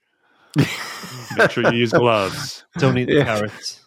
Yeah, we, we need we need Schwarzenegger to basically do a PSA on this. You know, take take your filters to Mars, um, and yeah, well, I, I don't know. It, it's a bit weird because you, you're right. When you strip away the Time Lord Victorious stuff from this, it is a. It's not just a basic base under siege, but there are there are threadbare bits in in the plot that you know is being covered up. But because we're so focused on the Doctor having this moral dilemma um, which is interesting, and it, it still works. Yeah. Like, Oh, no, uh, it works- it works really covers a well. lot. And I think you know I I, I- pick a lot, and I the the picks here, uh, you know, they, they don't ru- not ruin the story by any stretch. I, I think the flood really works as a villain. You get it immediately. The one drop stuff, the zombies are scary as hell. Um, all of that just works really well. Um, this is really just kind of like how do we how do we headcanon this away, uh, all the inconsistencies, and Hmm. uh, that's the fun. you know, like uh, Ice Warriors, sure, It is. they're driven from Mars from the Well, flood. Okay, speaking of fun, let's. It's it's time to talk about silly robots. Yes, it is. And and silly actors with gloves on. Yes, That- controlling gadgets. Like turn to the left, turn to the right, and then the bit where the doctor kind of soups up gadget, and the guy's like, oh, shaking his hands like he's immobilized. Okay, but before we get too deep into Gadget, you've reminded me of this thing of of like you know the Gadget is there because the Doctor can't operate the TARDIS by remote control, and and RTD even says that in in uh, when when he's giving full forward notes in the book, he's like the Doctor can't operate the TARDIS by remote control because that was what it was in the original script, right? But doesn't that hasn't the Doctor operated the TARDIS by remote control in history? Didn't we see that in uh, was it Mark of the Rani? Was there a remote con- for the TARDIS? Yeah, I think And so. the, two, uh, the two doctors, the second doctor has it. But then the sixth doctor Yeah. goes, I've always wanted one of those. And the second doctor, some of us have earned these little privileges. Huh. Uh, So yeah. So RTD was wrong where he was like that just it doesn't happen, doesn't ever happen. But then the which thing is- is, it's, it's sort of uh, if it becomes uh, a standard thing, then it beco- it would easily affect the, the drama of the show. Yeah. Yeah. Sonic screwdriver in the uh, in the modern era, particularly with the you know just wave it around and it answers every question. It'd be like, well, the TARDIS is here. Well, I mean, you could easily just keep writing in lines of like the doctor keeps losing the remote down the couch cushions. Yeah, you Like, could. where is that damn? Th- I knew I, I put it in this pocket. Oh, God. oh, I think we've overlooked one important question: yes. Is Gadget a companion? Oh, He absolutely he, is. He, trumps a lot of people. Yep. He Absolutely. does. Wow. I, I do. I feel He got a sad. key. He got a key. You're right. Wow. He flew the TARDIS by himself. I mean, that's pretty companion-y. That's got to get him some points on the Pete scale. Um, oh for- yeah. What what did he get up to in between that? He's probably got a few big finish box sets. oh, I cannot wait. The, the big finish nobody asked for. The Gadget Gadget series. Oh man, let's see the ga- gadget chameleon team up. yes. What if Robots- 'cause it's interesting. Disguised Gadget himself as Gadget. oh my What if god. Gadget disguises itself as chameleon? Yeah. Oh no, no, don't do it. Yeah, it's it's interesting because he's sort of playing with the notion in the script of how annoying robots are. Yeah. Uh, It's very self-aware. un- unless they're robot dogs. Uh, Hmm. So we got that canine reference in there, but yeah, it's a gadget It's such a RTD step too far, and I can see him doing it. The writer's tale, and they're like, no, no, we don't need the cutesy. He'd just seen WALL-E, I think, is what it was. He wanted a WALL-E robot in there, uh, Right. and this was what he Uh, could get. But it's basically what yeah. what was that '80s film? Short circuit. Uh, Short yes. circuit, yeah. Yeah. that's basically what was what that? this robot is. So, as someone who grew up on Short Circuit, I'm sorry, I might be in the minority here. I freaking love Gadget. I think Gadget's awesome. I, I remember I uh, annoyed uh, my wife incessantly on the first broadcast of this uh, and uh, any subsequent watch because every time I'd watch Waters of Mars, I'd just be saying Gadget, Gadget. Gadget, Whenever gadget. we'd like be doing something like, "Can you make some coffee?" Yeah, sure. Gadget, Gadget. Wow. it's just My goodness. And you are It's still fun. married. That's the amazing thing. The Yeah. only thing I don't like to get about Gadget, I will say the sparking is so clearly CGI. It's it's there's too much of that. And it's really unnecessary. It doesn't add anything to the to what it does. But I like Gadget. It looks cool. I like uh, how the Doctor soups it up. It um, sort of makes the bikes gag work a little better. Um, I don't think it, it's terribly necessary because they had they say at one point the water zombies can actually run super fast and um again they don't need superpowers they're already super scary just as humans who can run Yeah, and doesn't he they say water is patient or something like that? yeah Mm. Water could be patient except when it's running. yeah it's kind of like it contradicts that almost right away it's like it's patient when it wants to be and to be scary and like Although 'cause there's a- an imminent um, threat to them because the base is going to blow up. right right. Yes i guess there's So that. So they kind of it we're gets a lot more urgent.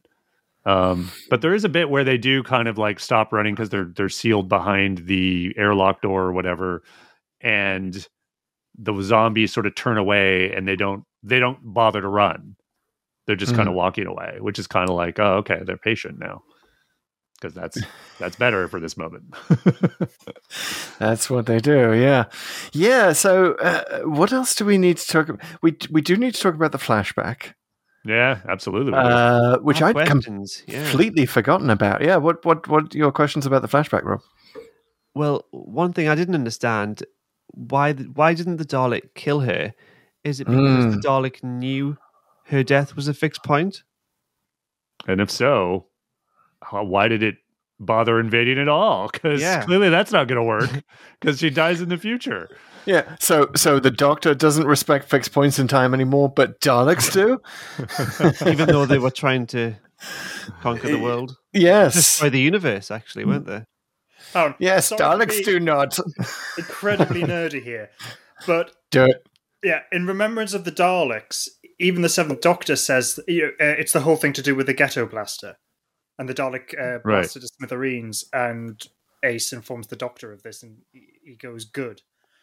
Uh, and explains the whole thing that had a ghetto blaster been discovered uh, in London in 1963, they would have advanced technology and all the rest of it. Even the Seventh Doctor goes, even the even the Daleks would think twice about averting uh, history to such an extent. Yes. First of all, never apologize for being too nerdy on this podcast. Yes. Second of all, yes, absolutely. Like I think there's a there's headcanon in this a bit. It's not necessarily that the Dalek knows there is a whole future history for Adelaide.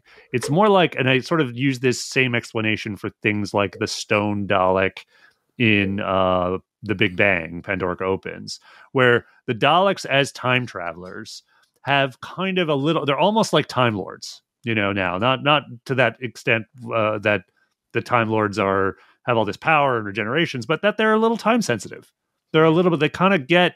They can kind of feel things like when the doctor goes like, "I can feel things across." I know all the Time Lords are dead. The Daleks have a little bit of that too, and it's it sort of manifests in these few places. And I Yeah. I kind of like that. That's a little the, the thing they can tweak on because it's vague. I, I I get it, but it is like it is established. You know, the Daleks are these adversaries of the Time Lords. Surely they would have something a little bit more to them than just being kind of these robot tank like things that run around and kill people. And that one Dalek, he would have known that Davros's reality bomb was destined to fail. I think there's a lot of there was a lot of talk in the, the Dalek podcast circuit at that time. Like, eh, is this really going to work, guys? You have doubts. I mean, there's, there is an overarching question here about about that flash, but but about in general the fact that she, you know, survived quote unquote the Dalek invasion of 2008, and it's not the naming controversy; it's the fact that anyone can remember that there's a Dalek invasion at all, because you establish sense that humans keep forgetting about all of these invasions, you know, and Yeah, but uh, Steven according- Moffat hadn't written that into the series yet, so yeah, that's true. that's true. We were still in the RTD era where where people remembered things. we were wondering this in the woman who fell to earth. That was like we know everything fell through the crack wi- in Mm. Matt Smith's time, but then in Jodie Whittaker's time, it was it was a, it was like another clean slate. Like definitively, no one knew Right. about aliens. Yep, no aliens in Sheffield. Yeah, and there wasn't even UNIT anymore because of budget Yeah. cuts. Did Miracle Day happen? You know, Mm. but now if if you were to bring Jack and Gwen back, they would still remember that. Right. It's, it's Yeah. all a bit of a Well, and they of a mess. mentioned Gwen. We just we talked about this in Revolution of the Daleks. He actually hooks up with Gwen at the end of that. She's off screen, but it's like yeah. so they're they're still there. So I guess Miracle Day happened. I mean, the thing is, they don't even reference Miracle Day in Doctor Who, the series, right? So, Hmm. um, let alone the Whittaker era.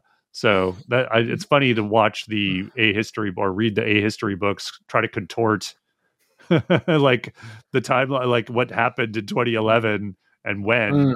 With Towards when Miracle Day Day happening. came too soon, I think. Like with Marvel, the blip or the snap right. And it happened in time with COVID, and it was it was there. It's kind of their five years. Mm. Um, kind of marries up with our lockdown, and yeah. if Miracle Day had came out later, you know, it could have been the Doctor Who universe's lockdown. kind. Yes. The doctor's Totally. snap. That pandemic. Yeah, it's it's interesting because it what what it does mean, what the crack in time does mean, is that the, the doctor, you know, thinks that he's changing this fixed point in time and he's saving Adelaide and you know he's securing humanity's future and space flight and all of that because her granddaughter will board the ship, blah blah blah, and then a season later, all wiped over, all gone. Well, this is this is a good thing to talk about and sort of hmm. Tweak on a little bit because RTD is returning to the show because it's interesting to be reminded that he was really trying to make it sort of this connected universe Mm. and he definitively in his era had humans know that aliens are real right so it was like that the christmas invasion was clearly a turning point for him and Mhm. then it it the world sort of becomes less and less our world and contemporary world because now it's doctor who world and and alien invasions are just a regular occurrence and everyone knows about it so it's it's an interesting thing now that since then since they've rebooted a couple of times are we going to see that again? Do we do we want to see that again? Do we want to have another go at a interconnected world where we we're seeing definitively kind of a parallel doctor who world that's a little more um fleshed out a little more a little more concrete in it on its own terms but is a little less like our earth? I don't know. What do you guys think Well, I would like that. Um, I don't think it's damaging to the viewer. You know, for for new people to come in, I guess Chibnall tried that. Um, he want it, it was his fresh slate, so people coming in, it didn't confuse them. The fact that everyone knew about Daleks and things like that. Um, but no, I don't think that's damaging to a viewer to come in to this world and understand that um, uh, this world different to ours, this fictional world. You know, people they've had Mhm. invasions before and things like that. Yeah, I'm definitely sticking with my prediction that that uh, RTD in the in the 60th specials is going to do some sort of timeline flattening, you know, uh, solution to everything that will will bring us with one single past. well that it'll what they- reset back to the all- everything that happened up to the end of time happened and then everything else didn't Wow. Yeah. Yeah, forget yes and. This is no longer improv. Sorry. Sorry everyone. timeless child what was that What- What, what? Pocket watch in the heart of the TARDIS? Huh? Anyway. all right mm. oh what well, I? I do actually. One one thing I don't want to because it's it's almost left a, at the end. We have you know we're totally focused on Adelaide shooting herself, and we're a little bit focused on the fact that poor Gadget is sitting there in the snow and nobody's paying attention to him Hmm. after he's just saved everyone. Thanks, Gadget. Um, but the- Mia is it uh, who runs away because the TARDIS is too confusing? Hmm. Uh, has that has that happened? Have we seen that before? Where the TARDIS like basically driving, not driving someone mad, but like driving someone away because they've seen the sure bigger have. and the inside, and they're just like you know we, Oh, we saw last week it. where uh, where Robertson kind of wasn't you know couldn't get it, but like running away from it. What I've would you got, got- Pete? I've got the cop on the motorcycle in the TV Oh movie. yes. yeah. Wow, that's He just Hey. kept on riding until he went into the sea, and then he just kept on swimming. I am gonna have to watch the TV movie again. That is not an instruction randomizer, but uh, it's been a while. But yeah, so the, the only the randomizers yeah. took you on a lot of specials lately. Then yeah, Yeah. what's it doing? What is it doing, getting Pete? it out of his system. I think it's uh, again. Well, that's that's a very good question because that is uh, one of our questions, and we're going to get to them right now. They are, of course, the four questions to Doomsday. The first question is exactly what you asked. Why did the randomizer take us here? Theories. Chris, why don't you start? Destiny. Kick us off. Desti- it is our destiny. Um, no, well, it's, it's clearly on a bit of a specials kick. Mhm. um, uh, and holiday specials or would be holiday specials. It obviously listened. It listened to both of us last week, which is extraordinary. Right. Uh, that it gave us something darker, as Pete requested, Yeah. and I requested specifically that it give us something nice and short for the guests. Um, you know what? I had a pit in my stomach when you invited us on. I thought it's going to be master plan. All Yes. time, Lord. That's like every week.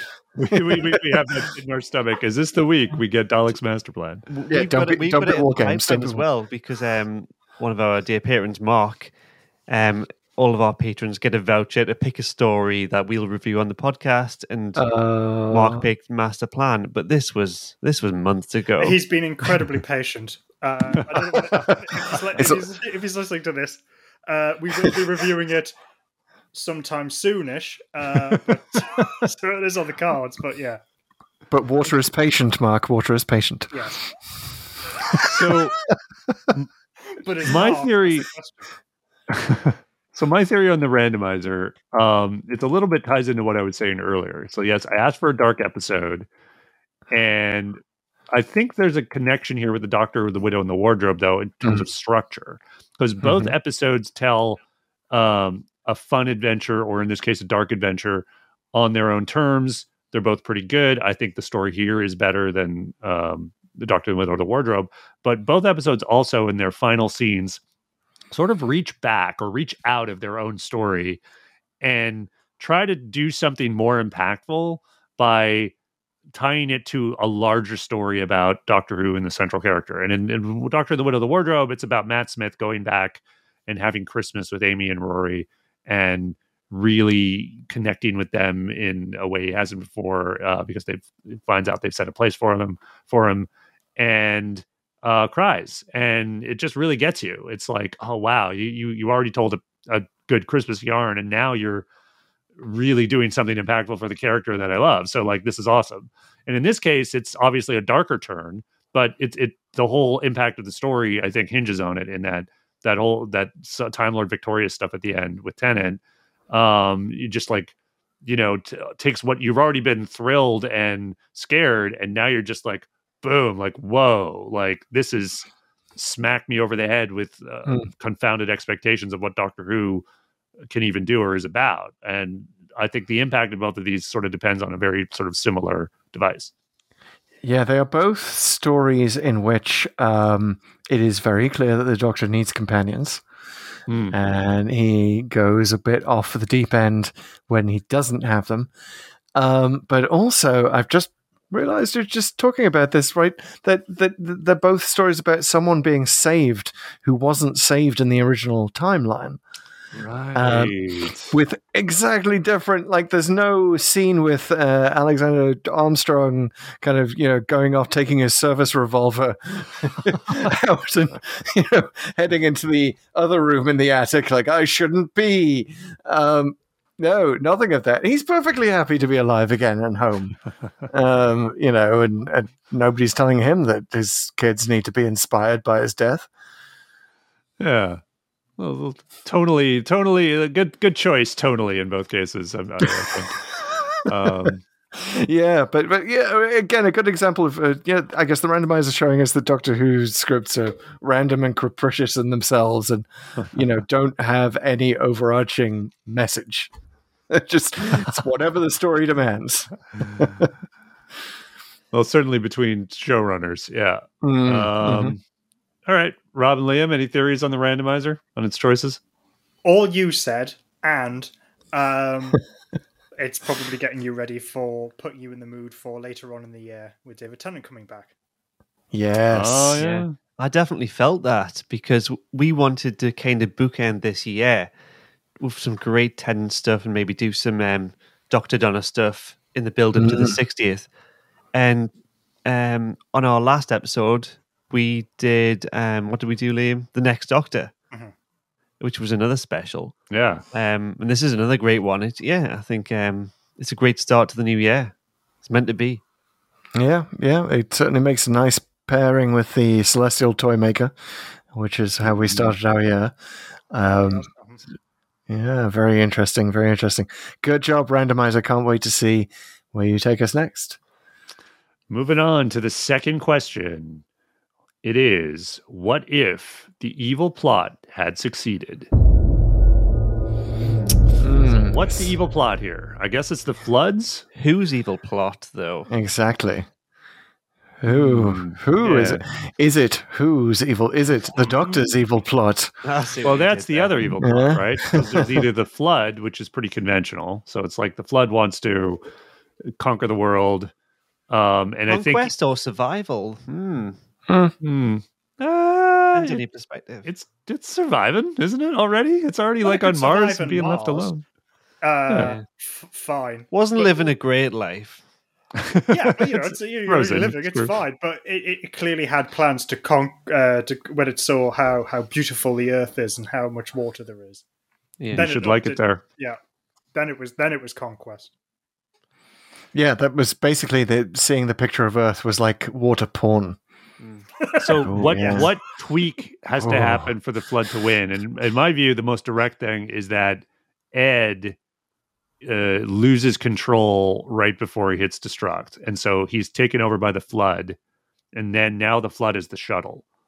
Hmm. and then it's then it's uh honestly it becomes much more conventional doctor who adventure i think then because then i think the doctor has to turn back because now it's not just the base getting destroyed and adelaide dying he's got to stop the flood from destroying the world um which is fine and you could do that but obviously the choice they made here to do the time lord victorious stuff um is a completely different thing and much much better choice so so then that that shuttle has to make it all the way back to Earth right With- with flood, flood with water board. zombies with with nobody noticing that anything's amiss on well, it. the thing this is the cool thing about the flood, right? Is that um it's a little bit like the thing in I was going to bring this up, yeah. and I, I really had a desire for more tense moments, like who is the thing, who isn't.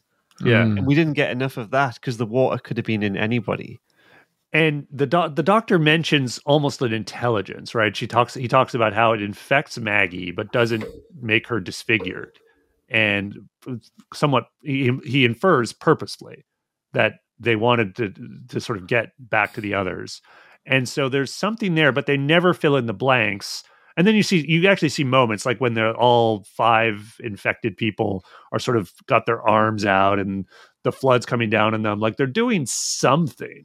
You know, there's something going on, and uh, I, I that that really harkened back to the thing for me because in the thing, like it it never speaks the thing, but you realize like there's clearly some kind of intelligence here because it's working against them actively, and um you but you, know you it, it just gets your imagination going. You're not confounded by it. You're just more frightened by it. So I think th- taking all that, I think you, we can sort of headcanon that the flood, once if they take control of the shuttle, they would be able to sort of pass for human in some way, either on comms or when they get to Earth.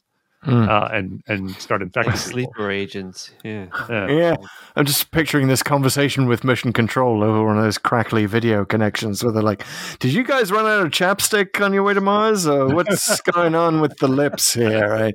Why do Not you all really. wear? Why are you all wearing balaclavas now? Or hold on, yeah, ship? and sunglasses. Bit Yeah. weird. Um, yeah, yeah. But if the okay, so if the evil plot is the Doctors yes. now. That would have to succeed if, if he doesn't have an Ood there to remind him that he's gone too far. Or he, the Adelaide suicide happens just out of earshot. Maybe he gets in the TARDIS a second before it happens, so he never gets that uh, gut punch that Yeah. gets him to. So he's back. like, I'm, I'm going to go solve all the fixed points in history. I'm, I'm going back to the Aztecs. Um, you know, like he goes into the TARDIS, makes a whole David list. Adric. Yeah, yep. he's like, I'm go- well, maybe I'll put that at the bottom of the list. Um, Poor Adric. sorry, Adric. Sorry. he's like that. That kid embarrasses me at every buffet. I, I you know, when I when I next go to the restaurant at the end of the universe for the tie-in, I'm like, I, I don't necessarily want to take him there. But um, yeah, What, what, yeah. if, what if the issue was just simply Adelaide's survival and her Mhm. legacy wasn't intact and it saves her granddaughter was some great pioneer. We know that Earth becomes an galactic empire. All that may not have happened and may have screwed up the web of time. Hmm. yeah.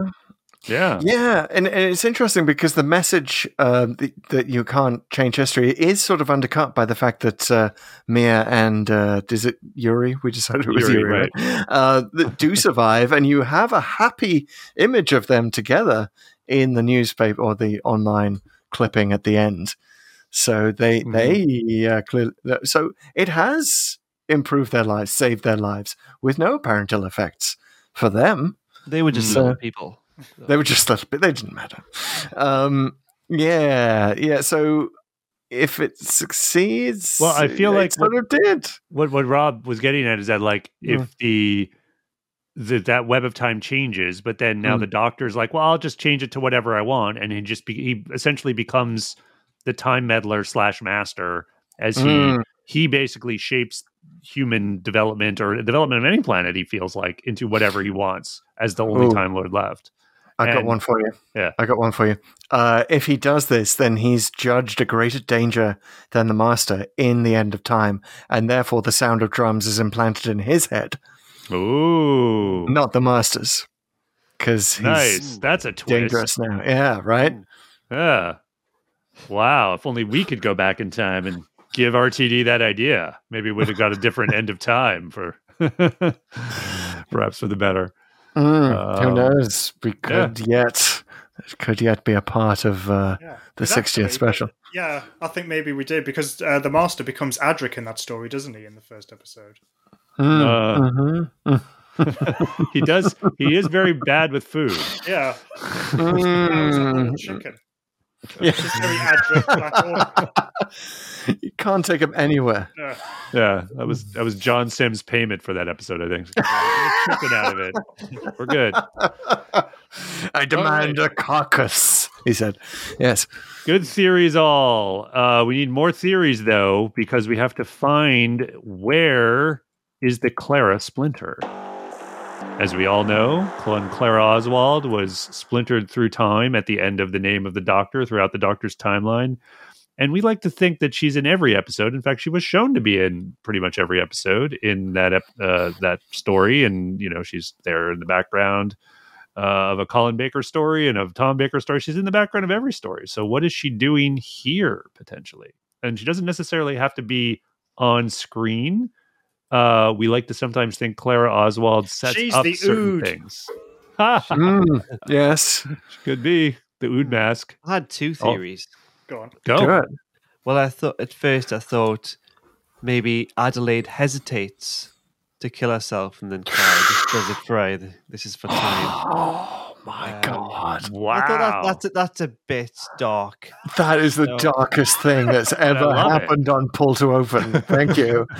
Thank you, Um, Rob. You And I thought ma- maybe she's just the one writing all these news or Wikipedia. And Yes. yes, good. journalist, young journalist, young plucky journalist Clara Oswald just happens to be on there.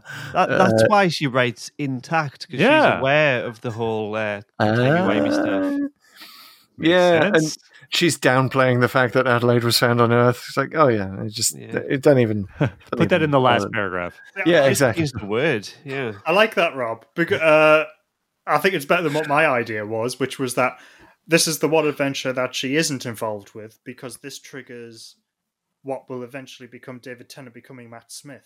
And as we know, Mm. Clara loves Matt Smith's Doctor. Oh, So this is the Oh, one thing where she goes, sod that. Tennant can die. Yeah. Well, that that would uh, make sure that she she keeps him on Mars, basically, you know, and just uh, gets. I don't know how you would do that. Like keep, keep distracting him so he doesn't walk off the base or put his his uh, astronaut suit back on to get back out. But yeah, he's he's got to be on these tracks of like being a giant egotist that he will die. Hmm. So my theory uh, was pretty simple. I got to say, I if uh, you know uh, to pick at other things, that extra gadget robot that was in the crate at the end uh, was just ready to go right out of the box. She is the space agency supply specialist that's making sure that these robots are just completely no. they'd have to flick one switch and they're completely ready to go out of the box. And she made sure that that gadget was ready. Damn sure it was ready to go. And she's actually, you know, pre-programmed it with how to fly the TARDIS. Uh, So, because the doctor, the doctor does it, tries to do it by remote control, right? We know the doctor's terrible at flying the TARDIS. He's going to be even more terrible at doing it by remote control. Uh, but the what if programming, she is Gadget's conscience making souffles inside? Oh, yeah, yeah, go. yeah. She thinks she's saying souffle's ready, but it comes out as gadget, gadget. Yeah. awesome. Chris, any theory? Oh God, uh, no. I mean, I, I'm just so I'm so darked out by Rob's idea that she's shooting Lindsay Duncan at the end. She's like, cut to inside. As she's like, no, I sh- I'm not going to do it. She puts the gun on a shelf and turns around. Clara's there, like, no, you must die. Wow, now who's the master? oh my. Indeed. Guys, All right. it's time for the final question, the only question, the question that everyone has been waiting for. What did we think of this episode? Now, the Pull to Open rating system has four ratings. They are the Dalek, which is what we give a good episode of Doctor Who, the Ogron, which is for a perhaps not so good episode of Doctor Who, the Professor Hayter, which is maybe it's not a great episode, but hey, at least we learned something. And the Viscount Banger, which we reserve for the best of the best. And as good hosts, we are going to let our guests rate this episode first. So, you guys, who wants to go first? Do you want to go first? uh, I'm just hang on. Sorry, just to go on a ranking system. What do you learn from Time Flight? You learn that Professor Hayter cannot be stopped. He's he- he's there even after he dies. Uh, no, definitely. You learn what Doctor Who should not be Yes. uh, from Time Flight. How how not to do a Doctor Who with two Concordes in it. Uh, it's very clear. you could kind of uh, envision that an Ogron is they should have known better. and Oh, uh, okay. a O- Ogron hater is- yeah. is that, well, I could see they were trying something there. Uh, f- for me, I, I I would rank this as a as a Viscount because it's Wow. Nice. uh, it's one of my old. It's not just in terms of David Tennant. It's one of my all time favorite stories. Uh, I like. Oh, wow. I like the the story itself. Yes, it's it's very simple, but I think it's it's it's written very well. Um, uh, I re- we've we've talked about it before, but I really like the actors, partic- particularly Lindsay Duncan. Uh, I think she's phenomenal. David Tennant is, is really at the, the top of his game here. Uh, Graeme Harper's direction. Uh, Yeah. you know the, the- the look of the monsters. I think it's got a lot of atmosphere and uh, it's gripping. and It's got that balance of the wonderful character moments and the drama and the action. To, to me, it's uh, it's you know Doctor Who hit, hitting all the marks. How about you? All right. Our guest banger. Thank you, Liam. Wow, Good the stuff. very first guest banger ever on on Pull to Open. Thank you. Yeah, live one done live. We retroactively gave uh, Day of the Doctor guest banger, uh, but yes, this is our first live guest banger. Uh, Rob, what say you? basically just what Liam said. Um, it was a great story. Um, the characters were written and acted really well. It ended on a bit of an unconventional beat that took me by surprise, and it, it was really good. Um, so yeah, I know you you saved this score for the the best of the best, but it was an absolute banger. Hmm. Wow, Yeah. there it is. Two bangers. It's two bangers out of four. Chris, I'm going to go to you next. What's your verdict? Uh, sorry to to be the party pooper here, but I, I think I think this is just a Dalek. Oh, It's a very it's a very wet Dalek. It's it's glistening uh, with its wetness, and it's very patient. But it is, uh, yeah. I, I don't know. It's just I I love the Time Lord Victorious stuff. Um, you know, I think it is a wonderful way to present. I just can't get past the fact that it is a sort of a by the numbers uh, base under siege. Otherwise, and uh, you know, Such gorgeous numbers, though. Such confident numbers. The numbers that we like to recite. it Great is numbers, Chris. They're pretty great numbers. I don't know. And when when it comes to subverting base under siege, I think of things like Last Christmas. I think of like you know uh, Before the Flood. Um, you know, Mm, uh, right, right. it Speaking of the really to, yeah, exactly. So to to really subvert it, like I I felt it needed just a little bit more. Um, and I'm not sure what that thing was. It you know it did well for what it did, but it just it felt like it was too much sort of barreling along in this overarching plot and you know of the season and of Tennant's Doctor, and and too little uh, time was spent on thinking on on the uh, on the other side of things. Plus, they could have made it in HD and they didn't. Oh yeah, So- well, that's a lot, of, lot of this era. uh, they may have upscaled it. I, I don't know, but there- there's the the I last they remastered it. Yeah, that's what it is. In the um, uh, in the writer's tale, there's a back and forth with the, the BBC where they're just fighting tooth and nail to get it uh, screened in, in HD, and, and in the end, it isn't. So I'm glad to hear that they, they did so for uh, the DVD The Blu-ray. uh, and the Blu-ray. yeah. Uh, not not so much on the streaming the version that oh, I you watched. saw HBO Max? Yeah, yeah, The DVD transfer. yes. Um, uh, dude, I think All right. Four you're. by three as well. it was a four by three. What? What? Yeah. What are you talking about? really, four by three aspect ratio. Yeah. Huh. Maybe it was. Oh, weird. Um, Um, not on- not on my TV, but okay. yeah. I, I know a lot of stuff like on Amazon in the UK. Sometimes like it it it was made in widescreen, broadcast in widescreen. Yet sometimes they'll like they'll put episodes of shows on that not Oh, widescreen. and it's like, Mm. Mm. that's why you got to get you got to get the Blu-rays every time. You also get that awesome extra scene in uh Utopia. No, wait, sorry, uh Last of the Time Lords. Where Yes, yes. with so the anyway. sisters, with the Scissor Sisters scene. Yes. Well, that might have been just the DVD. Anyway, we're not going back into that. So back to the ratings. So Chris, I think you are overrating Subversion a great deal. I think this is a banger. This is honestly like it. It's I would say it is arguably the Tennant's best.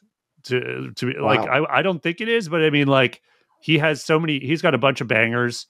Um, but like the this one just I, I really admire it for going dark, uh, for having adult themes, and then just sort of like I say, expanding out of its own story and having massive impact on uh, the show and the character itself. So uh, Viscount Banger went out as soon as the credits started to roll on this one. Those are the first two words out of my son's mouth. Viscount Banger, he said. uh, you know, obviously he he knows the podcast and what we do, and so um, yeah, I wholeheartedly Mm-hmm. agree. This is a banger. So we got three bangers and one Dalek. Not Yep. bad though. I think that's about right. I think that's Yeah. about where it, where it should sit. Three bangers and a Dalek. so guys we're going to close the book uh close the delta close the locks on the waters of mars i'm not sure but the drop We're going to try and escape in the shuttle. Uh, yeah. to a random destination, and that means it is time on Pull to Open to activate our randomizer to find out where we're going next. The randomizer, as listeners know, constitutes two things. It is the Pull to Open Codex, which I have in front of me, uh, a pull a spreadsheet of every single story of Doctor Who in sequential order. Uh, but now we need to introduce the random element. Chris, would you explain the random element? Yes, I would love to explain the random element. I also love it one of one of our guests would uh, uh, do the random element this time. Mm. Uh, we uh, what we use is random.org. Um, which of you guys would like to go to random.org and help us find out where we're going next? Are you doing it, Liam? Or am I doing it? Uh, I'll, how about, I'll let you do the honors. Okay. So, sorry to spring it on you. Yeah, yeah. Sorry about that, but I'll just explain that random.org uses atmospheric noise and uh, possible uh, presence of the flood in the atmosphere to decide where. Uh, what random number it gives you rather than an algorithm because computers are terrible at coming up with random numbers. And how we do it in, in this uh, newer, new and improved Pull to Open 2.0 uh, codex slash executor uh, is that we have Pete has a list of the stories that we have not done Mm. and how how many stories that is and Pete what number we up to now So, of Oh, the down to. 302 Doctor Who stories uh, by our count, which may not match your count because we we count certain ones differently, we have uh, done enough so that the randomizer number, so the number Rob that you're going to plug in is between one and 230. Mm-hmm. So 230 is the number. Now, 230 Really, really astute listeners will note this is actually two less than the number we had last week, which was Uh-oh. 232. Why Oh, is no. that? Well, because I realized I was making a mistake by not taking out the very episode we had just talked about. so now I'm doing that. So we've gone down Okay. by two because we don't want it because the Waters of Mars is now time locked. or is it? is it Oh, hey, uh, or is it? Or are we podcast victorious? Podcast victorious. Uh, we can fix this point in time. We can watch Waters of Mars again. No no let's not Well, we will. Just let's give it some time. It's yeah, not for the exactly. Podcast. Uh, but we've plugged. We got it. We're basically between one and two hundred and thirty, and we're gonna spin it up. Rob, uh, but first of all we're going to give it some challenges oh, that's right. We got to challenge the randomizer. Do you have a challenge, Chris?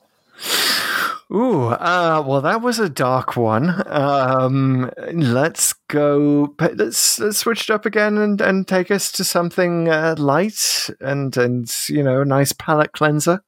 I wanted After- to pick after- Paradise Towers for you. that You know, and then you was- could see when the yes. randomizer picked something light-hearted and there's a water theme. Yeah, Ah. yeah. That would that would definitely continue things. Uh, Pete, what do you think? What I'm thinking is, oof, I'm tempted to just say Ice Warriors. That might be Mm, what I stick with. Um, Mm, like Cold War. Yeah, that's got some water in it. Yeah, why Um, were they scared? Yeah, Hmm. I don't know. Let's find out. Well, yeah, I'm gonna go. I'm gonna stick with that. Why not? Let's get some Ice Warriors, and it may even just be Ice Warrior references. That's fine. And and how many how many times the Ice Warriors in the in the classic series? I've I've confess I've never. so you got the. Ice Warriors, Mhm. um, which has some Ice Warriors in it. I'm told. No way. And then you have the Seeds of Death. Yes. Uh, then the two Peladon episodes. So that I think that's about it. Hmm. Could be wrong. I think that you Um, sort of see them briefly in the Dimensions in Time? No, are they in that? no, Oh, I don't know. We don't. That's actually not part of our codex. Yet. we'll get it expanded Yes. on canonical Yeah. stuff. When, when we get desperate at the end of the show, and we're adding extra stories, then we'll throw in dimensions in time. Uh, yeah. So, so Liam, you, you were thinking Paradise Towers. Do you have any other uh, more general themes of where you'd like to see us go next?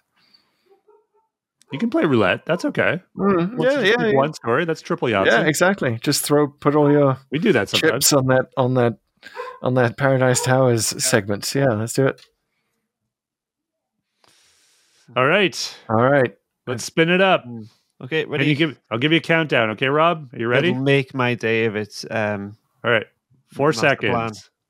Three, two, one. Doctor. I have a result. What's, what's the result? One, one seven seven. One seven seven. No, we're, we're deep into New Who. Uh, it's going to be dinosaurs on a spaceship. Well, Ah, I'm, well I'm done. so I'm so sorry, everyone. I asked for something light, and it and it gave us Mitchell and Webb. Um, okay, All right, we're doing All it. Dinosaurs on a spaceship. Have fun with that. Great. you guys look, have fun with that. We're out. Oh, Guys, this has been great. Rob, Liam, thanks for coming. Guys, this has been this has been Pulse It's been a lot of fun. it's been so much fun. Um, this is a podcast. Hey, listeners, if you have not subscribed for whatever reason in whatever app you're listening to us to, why don't you go ahead and do that? Maybe turn on notifications too, especially if that app is YouTube, and you will get notified every time we have some new content for you. Um, follow us on social media. We're at TikTok at Pull2Open, all one word, and we're on Twitter and Instagram at Pull to Open 63.